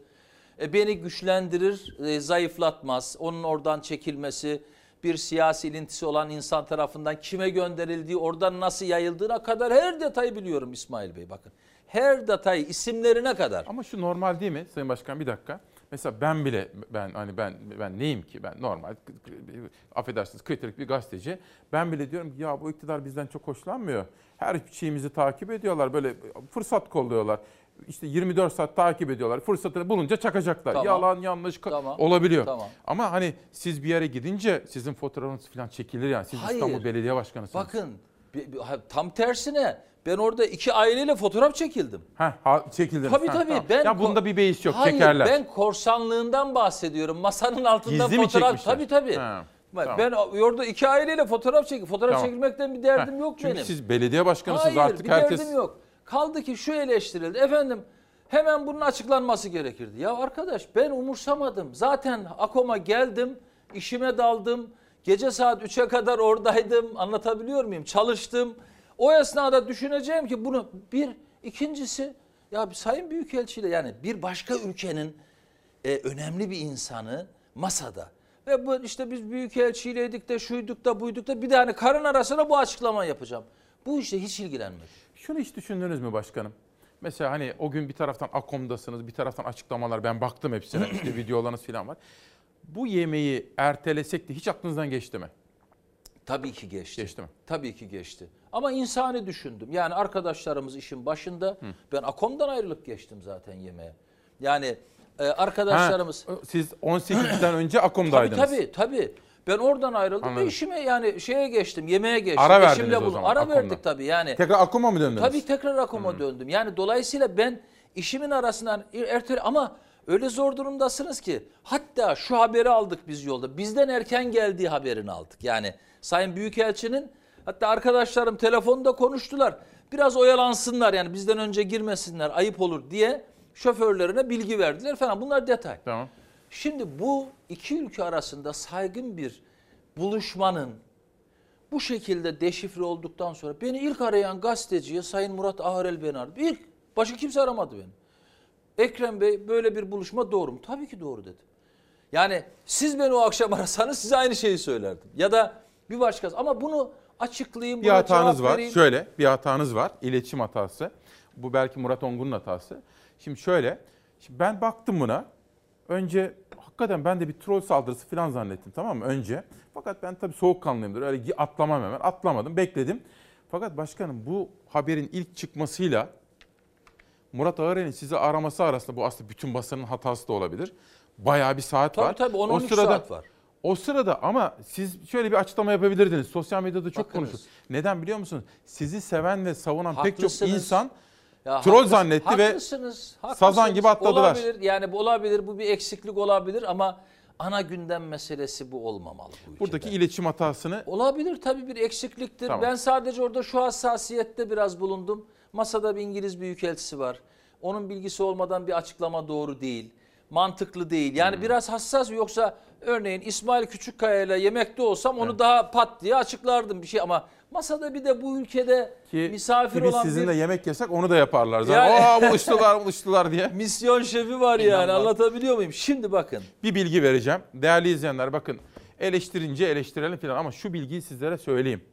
Ben bunu söyledim diye yine kızacaklar ama İngiltere şu anda bizim ülkemize, Türkiye Cumhuriyeti'ne bütün küresel çapta en fazla destek veren ülkelerden birisi benim görebildiğim kadarıyla.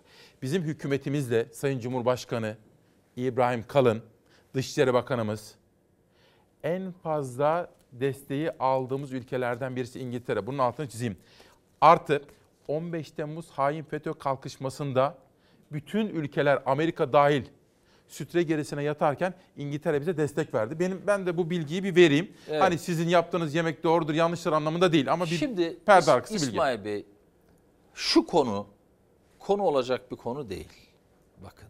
Konu Az olur önce- da, konu olur yani aslında. Olur da hani Bu kadar ay, olmaz. birinci sıra manşet Evet, olmaz. Haklısınız. Yani az önce dediniz ya 11 Büyükşehir Belediyesi'nin açıklaması e, var onu da konuşacağız dediniz falan.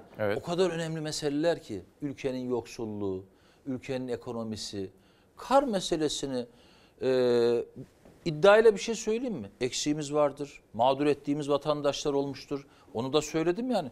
Kusura bakmasın o vatandaşlarımız demişimdir. İşbirliği içinde yönettik, vatandaşlarımıza teşekkür ederiz demişimdir. Ama iddiayla şunu söyleyeyim. İstanbul Büyükşehir Belediyesi bir kar mücadelesinde, bakın tekrar söylüyorum 20-25 yıldır o bölgede yaşayan bir insan olarak 5 yıl belediye başkanlığı yapmış, 5 yıl ilçe başkan en hızlı, en pratik o hat üzerinde D100'de davranışı gösteren, en donanımlı işi yapan e, bu kardaki İstanbul Büyükşehir Belediyesi'dir. Bak bu kadar iddiayla konuşuyorum. Bu kadar iddiayla. Şimdi bunun üstüne bir şey yakaladık aman buradan vuralım. Bir şey yakaladık aman şuradan vuralım. Ama hani şu ana kadar biraz makul cümlelerle konuştum. Şimdi biraz sert Dur, konuşacağım. Bir dakika. Sertleşmeden önce bir reklama ama- gideyim. Çünkü e, konuşmamız gereken başka İsmail konu- Bey Mobese konusu. Ona Bakın, gireceğim. Bakın ona bu gireceğim. önemli gireceğim. bir mesele. Bakın hepsi ayrı. Sizi yeri geliyor eleştirelim falan Bakın ama Mobese, bu Mobese önemli. konusunda Mobese konusunda bir ikili mağduriyet de var. Bakın ben Bakın dava ikili açtım. mağduriyet de var. Anayasal Bakın. hak dava açtım. Üç tane Şimdi dava. öyle öyle efendim iyilik zamanı, kakara kikiri zamanı değil. Ey sayın Çünkü bakan. biz devletimizden anayasaya Bunu konuşacağız. Ben Benim- devletimden Benim burada suç duyurusu e, başvurularım var. bu konuya gireceğim. Tabii. Tamam. En önemli mesele o. Bu Ama konudaki sadece- en önemli mesele. sadece şunu Buna sorup- 5 dakika ayıralım ama en önemli mesele Söz bu. veriyorum. Dönüşte hemen Tamam, ayıracağım. peki. Ama sadece şu kadar kısacık bir şey söyleyebilir misin? Şöyle düşünüyor musunuz mesela? Duygunuzu merak ediyorum ya. Şimdi ben size uzun zaman sonra 8 ay sonra ilk yayın. Şöyle düşündünüz mü? Ya Ekrem kendi kendinize. Sen işte İstanbul'un en büyük, yani Türkiye'nin en büyük kentinin belediye başkanısın. Bu iktidarı iki kere yendin. Cumhurbaşkanı senden haz etmiyor. Ve senin tökez... Yo seviyor ya. Çok seviyor. Sizin tökezlem senin tökezlemeni istiyor. Kardeşim sen işte belki bu seçim veya bir sonraki de Cumhurbaşkanı adayı olabilirsin. Bunlar seni takip ediyorlar. Hiç hata yapmamalısın. Niye bunu yaptın? Böyle bir duygunuz var İsmail mı? Bey insanlığımdan mı vazgeçeceğim? 23 senedir gittiğim restorantın en şeffaf yerinde oturarak İngiliz Büyükelçisiyle yemek yiyecek kadar Türkiye Cumhuriyeti vatandaşıyım ben. İstanbul Büyükşehir Belediyesi olarak, başkan olarak bu bahsettiğiniz ilgiyi ve sataşmayı gören bir insan olarak hiç kimsenin haz etmediği bir insanın giderim cenazesine katılırım. Bakın benim partili eleştirecekmiş bakmam. Sorumluluğumu yerine getiririm. Ben bu ülkenin has vatandaşıyım. Ben vatandaşlık kimliğimden, eşimin yani Dilek İmamoğlu'nun eşi olmaktan, çocuklarının babası olmaktan, Havva Hasan İmamoğlu'nun oğlu olmaktan vazgeçecek mi belediye başkanı olacağım? Ben vatandaşım. Restoranta gideceğim, hata da yapacağım, eksim de olacak. Ama bu neye benziyor biliyor musunuz? Milletimizi biraz güldürerek yollayayım. Nasrettin Hoca eşeğiyle gidiyor. Kendisi yürüyor çocuk eşekte. Millet demiş bak demiş yaşlı adam yürüyor çocuk eşekte. Bindir, indirmiş çocuğu kendi binmiş. Bu sefer vatandaş demiş ki bak demiş yaşlı adam bin, şey adam bindi eşeğe çocuğu yürütüyor demiş. Baktı olacak gibi değil. Almış çocuğu yanına ikisi binmiş eşeğin üstüne gidiyor. Bu sefer millet demiş bak zavallı eşeğe demiş. İkisi bindi eşeğe zulmediyor demiş. Ya bunların derdi bu. Bir şey Ekrem? İmamoğlu ne yapsa konuşacaklar. Onun için ben ben bütün masumiyetini koruyan çocukluk arkadaşlarıma ne derim biliyor musun İsmail Bey? Çocukken tanıdığınız 8, 9, 10, 15 yaşında tanıdığınız Ekrem İmamoğlu zerre değişmişse ben kötülüğe doğru gidiyorum Başkanım, demektir. Bir fikrimi söyleyeyim. Hani biz biz bizeyiz nasılsa. Tabii ki. Şimdi söylediklerinize çok saygı duyuyorum ve sizi anlıyorum. Fakat siz gerçekten çok tipik bir Karadeniz insanısınız. Yani ben doğduğum yöreyle gurur duyuyorum. Eğer topraklarının güzel huylarını almışsam beni seyreden hemşehrilerim de benimle gurur Peki. duyuyordur. İrfan bir reklama gidelim. Sevgili izleyenler, Fox'un ve Çalar Saat'in yegane gücü sizin ilginiz, teveccühünüz ve güveninizdir. Ve bizim yegane gücümüz sizin çok izlemeniz ve reklamlarımızdır. Bizim çünkü holdinglerimiz falan yok. Reklamlardan sonra Mobese konusuyla devam edeceğiz. Bir kez daha günaydın ve bir kez daha hoş geldiniz. 28 Ocak 2022 Cuma gününde İsmail Küçükkaya ile Demokrasi Meydanı'nda İstanbul Belediye Başkanı Sayın Ekrem İmamoğlu konuğumuz. Biraz evvel pek çok soru yönelttim ama reklam arasında sizlerden gelen soruları da görüş, yorum, öneri ve eleştirileri de kendisine yöneltmeye gayret edeceğim. Şu andan itibaren Savaş Yıldız kardeşim yönetmen koltuğunda. Ve ayrıca Demokrasi Meydanı'nda bugün Mobese'yi de biraz konuşmamız gerekiyor. Çünkü her birimiz anayasamızda teminat altına alınan bir takım haklarla korunmaktayız. Ekrem İmamoğlu'nun bu konuda bir takım iddiaları ve suç duyurusu var. Mobese konusuna gireceğiz Sayın Başkan. Savaş hazır mı haberimiz? Bir şöyle kısacık bir hatırlatma yapalım. Fox Ana Haber tarafından hazırlandı. Çok önemli bir video. İzleyin. Dönüşte Ekrem İmamoğlu'ndan yorum rica edeceğiz. Devletimizin imkanları kullanılarak bir mobese kamerasının kaotik bir sürecin parçası yapılacak şekilde servis edilmesinin karşısında ben takipçi olacağım. Burada asıl sorun kamu imkanlarının bir kamu görevlisi aleyhine kullanılması. Bütün milletimizi İstanbul Büyükşehir Belediye bütün Başkanı milletimizi davet ediyoruz arkadaşlar. Mobesela ile ilgili açıklaması oldu. Arkadaşlar dedikodu değil, iyiliğin zamanı. Hadi bakalım. Mobese kayıtlarının servis edilmesiyle gözlerin çevrildiği iç güvenliğin başındaki isim Soylu. Fox Haber'in sorusunu iyilik treni töreninde bu şekilde pas geçti. Soru işareti giderek büyüdü. Ekrem İmamoğlu kar fırtınası çıktığında nerede yemek yedi, kaç dakika yedi, aracı hangi yollardan geçti? Güvenlik ve huzuru sağlamak amacıyla kullanılan kameraların bakanın da dile getirdiği gibi siyasi dedikodu malzemesi olarak kullanılması soğukla mücadele eden İstanbul'u ve Türkiye'de siyaseti kaynattı. Burada bunun amiri kim? Müdürü kim? Memuru kimse. Siz Mobese güvenlik kamerasını amacından farklı kullanamazsınız, kullandıramazsınız. İstanbul Büyükşehir Belediye Başkanı Ekrem İmamoğlu'nun balıkçı çıkışı konvoyunun görüntülendiği nokta tam olarak burası.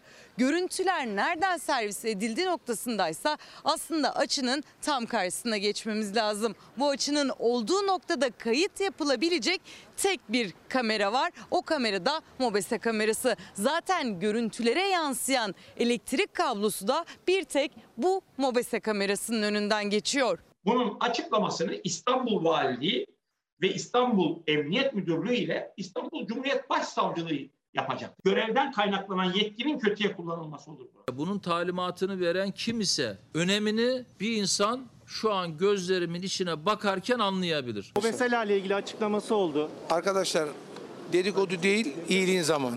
Hadi bakalım. İçişleri Bakanı Süleyman Soylu iddiaları soran Fox muhabiri Fırat Irmak'a dedikodu imasında bulunsa da İstanbul Büyükşehir Belediye Başkanı görüntülerin kamu eliyle sızdırıldığı konusunda net ve takipçi. Ceza hukukçusu Ersan Şen'e göre ceza hukuku açısından az ama kişisel güvenlik açısından büyük sorun. Eğer güvenliğe aykırı trafik suçu işlememişsem benim bu görüntüm, efendim kıyafetim, o anda davranışlarım, yürüdüğüm yer, gittiğim yer, bulunduğum mekan asla dışarıya verilemez, sızdırılamaz. Bu devlet eşittir güvendir Gamze Hanım. İçişleri Bakanlığı'nın sorumluluğunda savcılık talimatında alınabilen MOBESE kayıtlarının siyasi magazin için kullanılmasına muhalefetten de ses yükseldi. izlendiği görüntüsünün e, sergilenmesi bunun e, kabul edilebilecek e, bir yanı yoktur. İşin gerçekleriyle değil magazin yanıyla ilgileniyorlar. Şimdi efendim yemekti, karla mücadeleydi, şuydu, buydu, siyasi polemik, Cumhurbaşkanı adayı mı olacaktı, şuydu. Hepsinden önemlisi, hepsi bir tarafa. Bu benim, kendisinin, hepimizin, sizlerin en önemli anayasal haklarınızla ilgili bir önemli iddia. Bakın bugün Aytunç Erkin yasa dışı takip edildi. Veriler kaydedildi şüphesi var. Sorumlu kim? İstanbul Belediye Başkanı İmamoğlu'nun avukatlarından savcılığa şikayet dilekçesi. Başvurdunuz mu? Tabii ki. İsmail Bey, eee, beni bu kamera çekiyor değil mi? Siz bana bakın ama Peki. kamerayı boş Yok verin. hayır benim gözlerime baksın vatandaşlarım. Ama bana bakarsanız Tabii size anlarlar. bakacağım. Benim gözlerime baksın. İki, iki saniye baksın. O kadar önemli ki bu. Ben eşimle bir yemeğe gidiyorum. Bir temsiliyet yemeğine gidiyorum. Nereye gittiğimin de önemi yok. Bugün de başka yerlere gideceğim. Bir sürü işim var. İstanbul'u bazen doğudan batıya, kuzeyden güneye. Güvencemiz ne bizim? Bu memleketimizde güvencemiz Devletimiz, ne? Devletimiz, devletimiz. değil mi? Ne diyorsun sen Allah aşkına ya? Dedikoduyu bırak iyiliğin zamanı. Bu nasıl bir tavır? Çok ciddi bir meseledir. Hayati bir meseledir. Bakın birileri fotoğrafımızı masanın altından çekmiş, oymuş. De- Ne dedim size az önce? Hiçbirinin benim nazarımda bir kıymeti yok. Hiçbirinin. Ama bu- O restorantında yok. Fotoğrafı çekenin de yok. Mobese. Bir daha gitmem, görüşmem. O ayrı bir şey. Anlatabiliyor muyum? Ama bu benim memleketimin, şahsımın, ailemin, herkesin, sizin de güvenliği meselesidir. İçişleri Bakanı, iyiliğin zamanı, gırgır zamanı değil. Gırgır yapacak zamanı değil. Ve bu tarzı bu ülkede çok ağır şeylere mal oluyor. Bakın 55 gün önce 557 terörist dedin. 20 gün önce ben valiliğe dilekçe yazdım. Yollayın bana ya İçişleri Bakanı diyor ki bak sor orası verir sana. Yollayın bana gereğini yapayım diyorum. 55 gün. Her dediğin lafın altı boş çıkıyor. İşin gücün başka, siyaset yapmak. Ben bu olayı yaşadığım akşam İstanbul valimizi aradım. Dedim ki sayın valim ciddi bir meseledir bu. Kendisine mesajla da bunu da dilekçe kabul edebilirsiniz dedim. Bir şey diyeceğim bir dakika. Bakın bunu dilekçede. Bu, bu kesin mobese mi? Tabii mobese. Kesin. Kesinlikle mobese. Mobese nedir? Bilen var Mobese bilmeyen var. Emniyetin takip yaptığı ya okuyayım mı size? Bakın. Okuyun lütfen. Mobese nedir? Tabii mobese nedir biliyor musun? Bir suçlunun ya da bir suçun tespiti için kullanılan bir kayıt cihazıdır. Ve bunun yeri bellidir. Ya İstanbul Büyükşehir Belediyesi'nin AKOM'unun görüntüleri var biliyorsunuz değil mi? Orada kameralar var. Yüzlerce binlerce yolları şey takip diyeceğim ediyor. ya, şu nedir Allah aşkına bir bakabilir miyim? Şu elinizdeki kağıda. Şurada şurada. Hayır bu ne? Şöyle bir dakika. Akşam yemeği Temsiliyet görevi. Ha notlar Tabii çıkarttınız. tabii tabii tabii notlar çıkarttım. Şöyle gösterebilir miyim? Tabii ki. Tabii ki. Ha, merak Dersime ettim de. çalışıyorum tabii. Tabii. Bakın. Yani e, Hayır, bu- ben soru sordum şimdi MOBESE nedir diye. bakın şurada çıkarttım. Okuyayım size TCK'nın şeyini. İsterseniz siz okuyun. Ha, siz böyle hazırlık yaptınız Tabii ki yayına. hazırlık yapıyorum. MOBESE'yi soracağım belli. Tabii ki. Ha. Ben şimdi ben bunları göstermesem, anlatmasam beni kim anlayacak İsmail Bey? Şimdi bakın sözünüzü kestiğim için özür diliyorum. MOBESE nedir bir daha Mobese, soruyorum. Mobese e, yalnızca suçu önlemek için kullanılabilir bakın. Suçu önlemek için. Suçluyu tespit Kime etmek bağlı için. bu MOBESE? Emniyete. Emniyete. Tabii. TCK'nın 134'e 2 maddesi uyarınca kişilerin özel hayatına ilişkin görüntü veya sesleri hukuka aykırı olarak ifşa eden kimse 2 yıldan 5 yıla kadar hapis cezasıyla cezalandırılır. İfşa edilen bu verilerin basın ve yayın yoluyla yayınlanması halinde de aynı cezaya hükmolunur. Bakın e, ben kendi şahsi başvurumu yaptım. Kurumsal başvurumu yaptım Cumhuriyet Başsavcılığına. İstanbul e, Başsavcılığını da bu anlamda göreve davet ediyorum. Göreve davet ediyorum. Tabii tabii Vali, vali ne dedi efendim bakınız size? ben Valiye sadece dinledi. Mesajımı attım. Söz üstel yazı kalır. Mesajımı attım. Yetinmedim ertesi gün bir daha attım. Bakın tekrar söylüyorum. Eksik, hata, biri fotoğraf çekti, o oldu, bu. Bunların hepsi bir çöp. Tartışmalar oldu, beni savunanlar oldu. Onun yala- yalan haber olduğunu şey yapıp yani hataya düşüp e, beni savunanlar oldu. O oldu bu. Bunlar gelip geçer bakın. Bunlar gelip geçer. Özür dileyenler oldu vesaire şu bu bunlar gelir geçer. O adam var ya bir fotoğraf çekti masanın altı. Hiçbir kıymeti yok benim için. Az önce dedim ya aileyle de fotoğraf çekildim. Etik değildir, kumpas varsa araştırılır o başka bir şey. Ama bu benim devletimin kamerası ya. Benim devletimin kamerası. Magazin ortamında siyaseten boşa düşürme çabasındaki birileri bunu kullansın diye alelacele yetiştirilmiş. O magazin sürecinin içine katılmış. Peki Sayın Bakanlar ya da Sayın Bakan sen Mobese kamerası için mi İstanbul'a geldin? İstanbul'a gelip Mobese'de tespit edilen kamera ve bu süreci yönetmek için mi İstanbul'a geldin? Benim yani ya bir kere İngiliz Büyükelçisi de var yani onun kamera görüntüsü bizim. Bu nasıl bir ayıp ya? Bu nasıl bir şaşkınlık? Bu nasıl bir İmamoğlu korkusu? Bu nasıl bir İstanbul sevdası değil mi? Sevdam İstanbul. Bu nasıl bir İstanbul sevdası? Soruyorum yani. Şimdi savcılığa mı gittiniz? Tabii Savcılığa ki, tabii ki, tabii başvurdunuz. Ki. Bakın İstanbul Emniyet Müdürü. Sayın Vali bunların sorumlusu. İstanbul Emniyet Müdürü. Altında kim sorumlusu? Emniyet Müdür Yardımcısı. Kim sorumluysa MOBESE'nin başında. Bulunacak kardeşim. Bulunacak. Namus borcudur. Bu devletin bu bilgilerin sızdırılması meselesi sorumluların bu devlete olan namus borcudur. Bak bu kadar net. Namus borcudur. Dolayısıyla bulunacak. Böyle öyle dalga geçe iyilik zamanı, öyle e, dalga geçme zamanı, öyle kabadayılık, kabadayılık saygın bir kavramdır. O da yakışmıyor sana.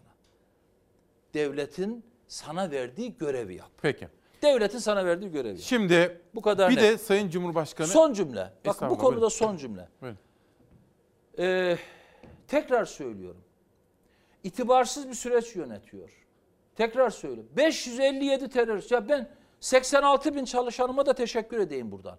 Kar sürecinde herkes emeğini ortaya koydu.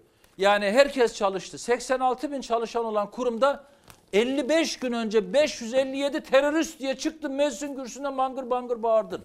Bangır bangır bağırdın. İş günün sonunda 3 tane gasala 5 tane mezar kazıcıya düştü. Yani e, bütün bunları, bütün bunları ben de buradan mesaj yolluyorum Sayın Cumhurbaşkanımıza.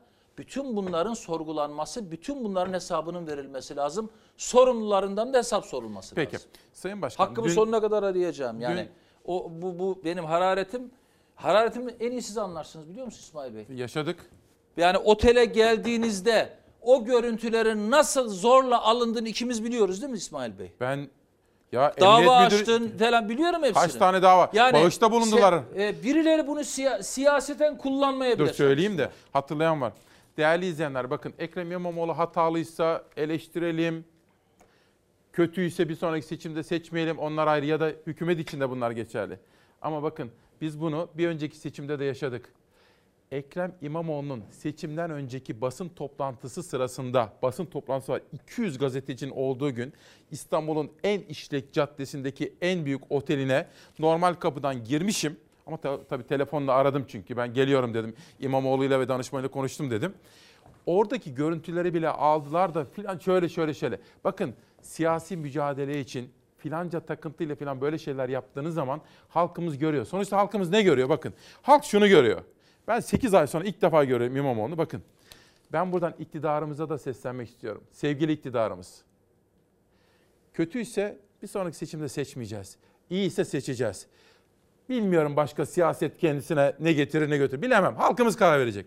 Ama bakın şunu yapmayın. Halkın canlı yayında izlediği olaylara ilişkin.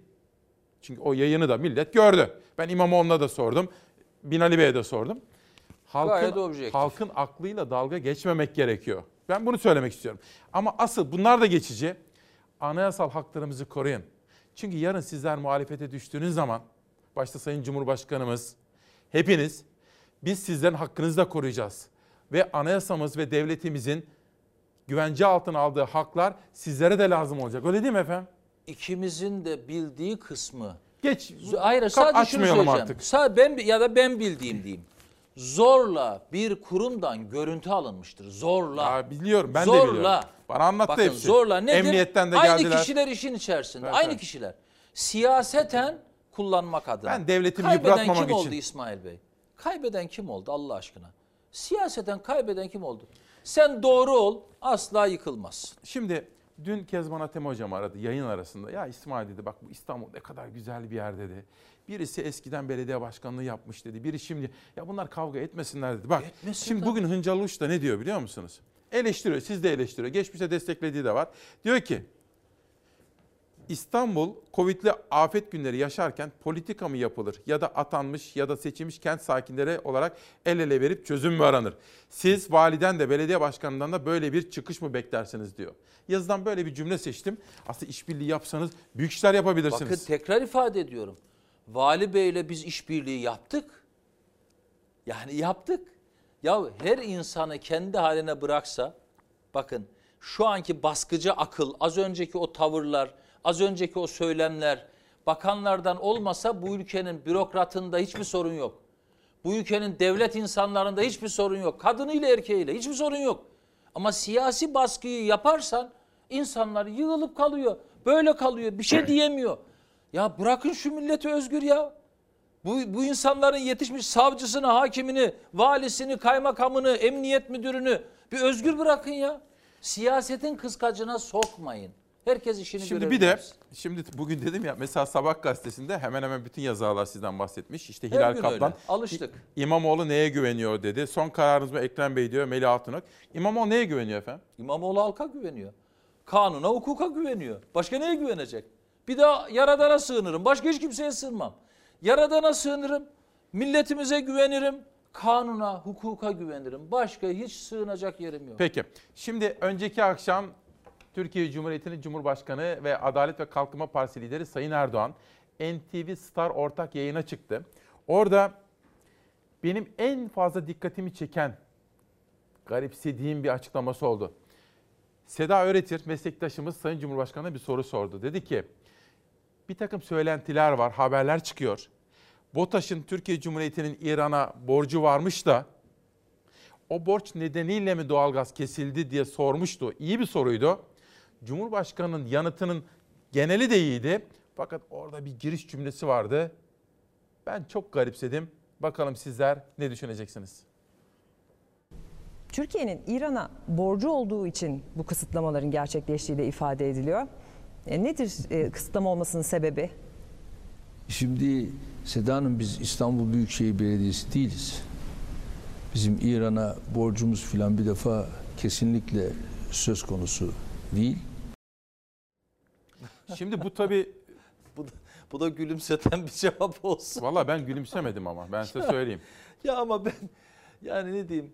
E, Valla e, ben ben tersine bir şey söyleyeyim. Sayın Cumhurbaşkanı siz de İstanbul Büyükşehir Belediyesi'siniz. İstanbul Büyükşehir Belediyesi de sizin. Siz bu ülkenin cumhurbaşkanıysanız, biz de bu ülkenin bir vatandaşıysak hep beraberiz. Bir, iki, Allah aşkına doğalgazla yani İran'la doğalgaz münasebetinin İstanbul Büyükşehir Belediyesi ile ilişkisine. Ya, ya bu nasıl bir duygu? Yani İstanbul odaklı bakmak, İstanbul odaklı düşünmek. İmamoğlu ne yaptı? İmamoğlu kalktı, İmamoğlu oturdu, İmamoğlu yürüdü, İmamoğlu koştu, İmamoğlu coştu. Ya bu nedir Allah aşkına? Peki devam Allah edelim. aşkına. Şimdi bir de o programı tabii notlar alarak izledik. Bu garipsediğim bir açıklamaydı. Ama bir de garipsemeyip önemsediğim bir açıklaması oldu Sayın Cumhurbaşkanımızın. Savaş hazır mı?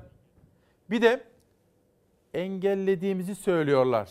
Biz engellemiyoruz dediği bölüm vardı. Bir de onu izleyelim. Herhalde bir ortada doğru olmayan ifadeler var. Yani söylemek istemem ama bir yalan burada söz konusu. Yani İstanbul Büyükşehir Belediyesi kalkıp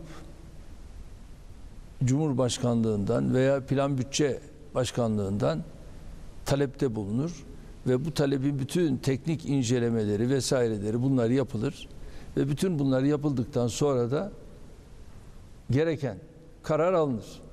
Tabi bunların da ödenme süreçleri bellidir. Şehirlerine hizmet etmek gibi bir dertleri, gayretleri, kabiliyetleri olmayanlar ne diyor? Engelleniyoruz. Söyledikleri şey bu. Mesele şehre tüm vaktiyle, enerjisiyle, zihniyle, kalbiyle hizmet etme iradesine sahip olup olmama meselesidir. Eğer bu inanca ve azme sahipseniz hiçbir engel sizi projelerinizi hayata geçirmekten alıkoyamaz. Ülkemizdeki tüm belediyeler kendi bütçelerini kendileri oluşturur. Yani nereye, ne kadar harcama yapacaklarına kararı kendileri verir. Belediye başkanlığını yaptım. Ve bu belediye başkanlığını yaptığım dönemde de böyle kar tipi bora olacak. Tayyip Erdoğan gidip evinde yatacak. Yok böyle şey. Ve biz tüm belediyelerimizle beraber AKOM'da karargahımızı kurar ve AKOM'daki karargahtan İstanbul'u izlerdik, takip ederdik. Burada bütçe meselesine gelirse eğer siz doğru bütçe yapıyorsanız her işinizi yürütürsünüz. Yani iş yapmak istiyorsanız kimse sizin önünüzü kesemez. Şimdi soralım doğrudan. Sayın İmamoğlu, siz engelleniyor musunuz? Yoksa hizmet üretemiyor da mazeret mi üretiyorsunuz efendim? Ee, birincisi şu son cümlesine Sayın Cumhurbaşkanımızın bir bilgiyle paylaşmam lazım, yanılgı olmasın. Ee, Sayın Cumhurbaşkanı İstanbul Büyükşehir Belediye Başkanı iken AKOM yoktu. Kulakları çınlasın. Sayın Gürtuna döneminde AKOM kuruldu.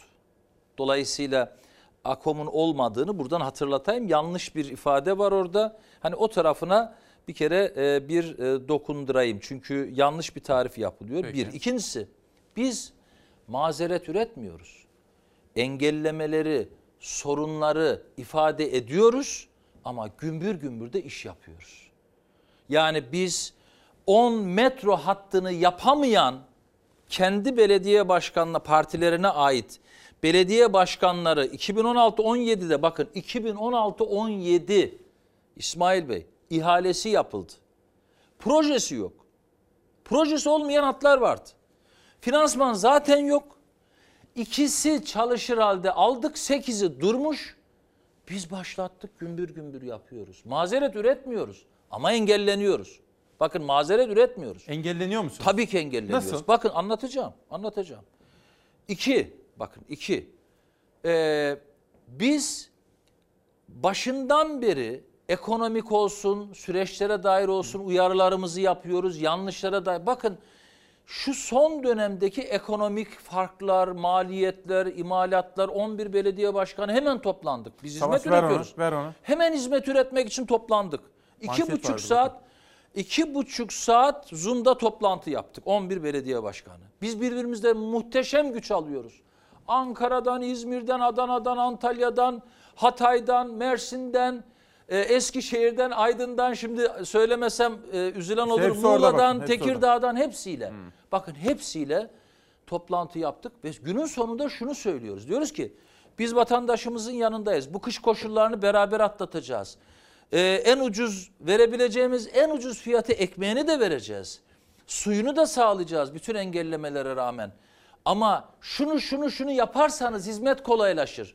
Eğer e, mazotta yüzde 120 zam gelmişse bir senede veya elektrikte yüzde 140 zam gelmişse bir senede bütün bunların yanında bizi de destekleyin. Bakın biz bunları vatandaşa yansıtmak zorunda kalıyoruz. En azından örneğin ÖTV almayın. Yani bizim mazot yakıt tüketimimizden KDV, ÖTV almayın. Vatandaşa hizmet veriyoruz. Sübvanse ediyoruz zaten ulaşımı bütün arkadaşlarımla beraber. Bu önerileri yapıyoruz. Bakın e, İsmail Bey enge, engellenmedi deniyor ya. Birkaç madde sıralayayım mı? 300 otobüs niçin alınması engellenir? 300 otobüs. Engellendi mi? Tabii. Nasıl bir şey Bakın diyeceğim. 300 Siz bir otobüs şey söyleyeyim. yapmanız Nasıl engelliyorlar? Söyleyeyim, söyleyeyim. Ha bunu derken diyor ya mazeret üretme yap. Tabii biz ayrıca gittik kendi koşullarımızda 160 otobüs aldık. Bak aldık. Ama bu şehrin 10 yıldır ihmal edilmiş bir otobüs filosu var. Bakın metrobüs hattında 1 milyon 100 bin, 1 milyon 200 bin kilometreye ulaşmış otobüsler var. Zorlanıyor, ihmal etmişsiniz, zamanında yatırım yapmamışsınız. İsmail Bey geldik 2020 yılında 2020 yılında e, Ekim ya da Kasım ayında bir karar aldık. Oy birliğiyle otobüs ihtiyacı var dedik. Borçlanmayla bunu hızlıca yaparız dedik. Karar aldık Ankara yolladık. İki senedir bize e, onay verilmiyor. İki senedir. Nerede kalmış? E, Şeyde e, hazine onayında yani biz Hazinede. hazine onayında Cumhurbaşkanlığı şimdi biliyorsunuz oradaki mekanizmalar çok değişti. Onayı verince kredisi hazır. İhalesi hazır. Otobüs vermeye hazır firmalar var. İhaleye çıkacağız alacağız. Şu anda 300 otobüs dizili metrobüste çalışıyor olurdu İsmail. Başka engel? Bakın bir tanesi bu. Çok kritik. Yine hani Karla da bağlantılı dediniz ya. Niye Beylikdüzü'nde metro yok? Evet. Bakın 2001 yılında onaylı şeyi var. Projesi var. Bakırköy Beylikdüzü diye geçiyor. Sonradan bu değiştirildi. Şu andaki bizde yani Büyükşehir Belediyesi uhdesinde olan Sefaköy Beylikdüzü hattı. Bir alabilir miyim? Tabii tabii. Evet siz anlatın. Ee, Sefaköy Beylikdüzü hattı. Sefaköy Beylikdüzü hattının yapılması ile ilgili projelerini çalıştık. Bakın ön projeyle, EBRD ile, Kalkınma Bankası'yla, Avrupa Kalkınma Bankası'yla biz protokol imzaladık. Bakın protokol imzaladık. Protokolde ne dedik? Siz bu projenin onayını alırsanız biz size yaklaşık 350'den daha fazla 400 milyon euroya yakın e, finans sağlarız e, onayı yaptı. Karşılık mukavele imza törenle.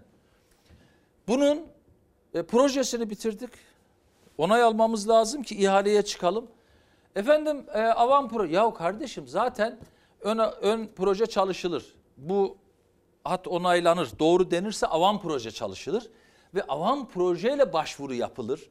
Bunun fizibiliteleri istenir, etütleri istenir. Hepsini sunmamıza rağmen, sunmamıza rağmen onaylanmadı. Niye? Ekrem İmamoğlu İstanbul Beylikdüzü, ya Beylikdüzü dediğin Beylikdüzü, Esenyurt, Büyükçekmece. Yani 3,5 milyon. soracağım. Bakın 3,5 milyon benim, insanı ilgilendiriyor. benim buradaki yayınlarda en çok üzerinde durduğum. Taksi. Heh, onu soracağım. Taksi meselesi Çünkü- anladım dediğinizde. Heh, anladınız. Taksi meselesi. En çok bunu bak Ya 5000 Allah aşkına. yeni. Bir şey soracağım. Çok Bugün kısa. UKM var biliyor musunuz? Bugün mü? Bugün gene getiriyorlar. Kaçıncı 11 12. Vallahi sayısı geçti. Bugün gene getiriyoruz. Bir şey diyeceğim. Bunu nasıl engelliyorlar? UKM'yi değiştirdiler İsmail Ulus, Bey. ulaşım koordinasyon. Ulaşım Koordinasyon Merkezi. Daha önce nasıldı biliyor musunuz? Nasıldı? Ulaşım Koordinasyon Merkezi.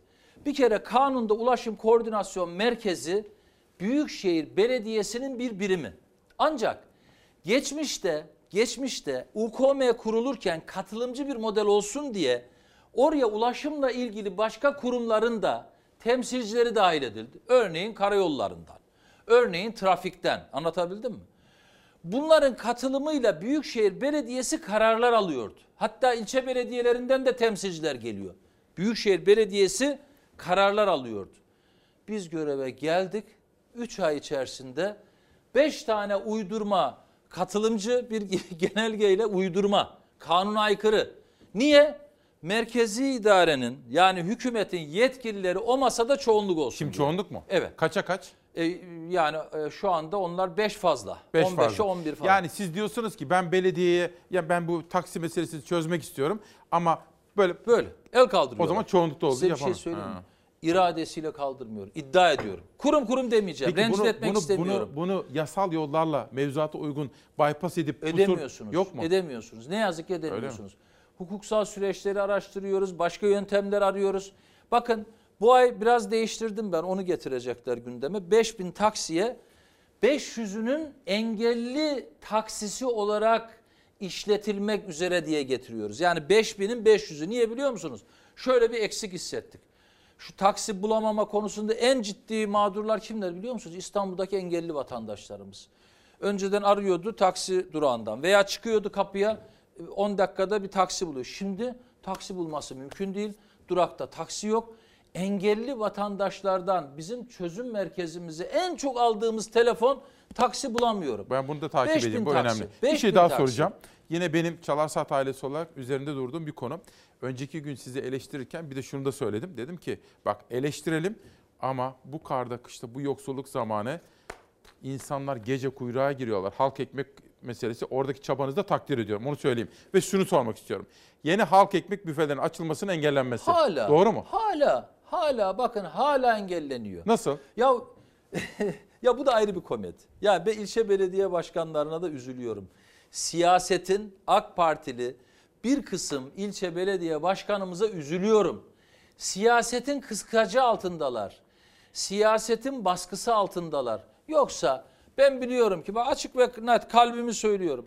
Yani o isim vermek istemiyorum ama 24 AK Partili belediye bir MHP'li belediye başkanı dahil olmak üzere İyi, iyi biliyorum ki siyasi süreç atmosfer böyle olmasın. Vicdanen söylediklerinin yüzde yetmişini söylemezler. Yaptıklarının da yüzde yetmişini yapmazlar. Ya halk ekmek büfesiyle güreş yapılır mı ya? Bilek güreşi yapılır mı ya? Şeffaf. Yani ya şehit ailesine veriyoruz, ya gaziye veriyoruz, ya engelliye veriyoruz. Verdiğimiz belli. O kadar şeffaf yürütüyoruz süreçleri İsmail Bey. Her süreci şeffaf yürütüyoruz. Bakın her süreci. Ya meclisi daha önce siz böyle bilir miydiniz? Dinler miydiniz İstanbul Büyükşehir Ben Belediyesi şimdi meclisini? canlı yayında izliyorum. İstanbul Ankara'yı da Büyük- siz, siz hepiniz Mersin'i İstanbul Büyükşehir Belediyesi'nin her hususu şeffaf. İhalesinden, meclisine, buluşmalarından, toplantısına her konuyu açıklıyoruz. Yani UKOME'deki toplantılarımız, basın açıklamalarımız her konuda şeffaf. Bu konuda da şeffafız. Bir şey sorabilir biz, miyim? Biz bu kadar şeffaf süreç yönetiyorken Allah aşkına halk ekmek büfesi niye engellensin? Bu kadar binlerce insan kuyrukta ya orayı bile manipüle ediyorlar ya orayı bile manipüle ediyorlar. Efendim ekmek ya bir buçuk milyon adede çıkardık francalı ekmeği. Bakın şu anda 2.15 maliyeti bize yani Büyükşehir Belediyesi'ne maliyeti 2.15. 1.25 liraya satıyoruz. Fırıncılarda 3,5 lira oldu. Olmak da zorunda bakın. Fırıncıya asla laf edemem. maliyetler arttı. Ya olmak zorunda. Peki. %140 artışlar Son bir şey var. soracağım başkanım. Un fiyatında. Önce son bir şey söylemek ister misiniz halkımıza? Hani dediniz ya kameraya. Kamera gelsin şöyle bakalım. Şimdi son bir şey ama ben bir soru daha soracağım. Kısacık bir şey söylemek ister. gönül dünyanızdan bir şey Hayır kopuyorsa. gönül dünyamdan şu. Heh. Biz İstanbul Büyükşehir Belediyesi olarak bu şehrin ulaşım sorunuyla, bu şehrin yeşil alanlarıyla, bu şehrin şu zor yoksulluk günlerinde bakın anne bebek kartı 300 bin kullanıcıya çıktı İsmail Bey.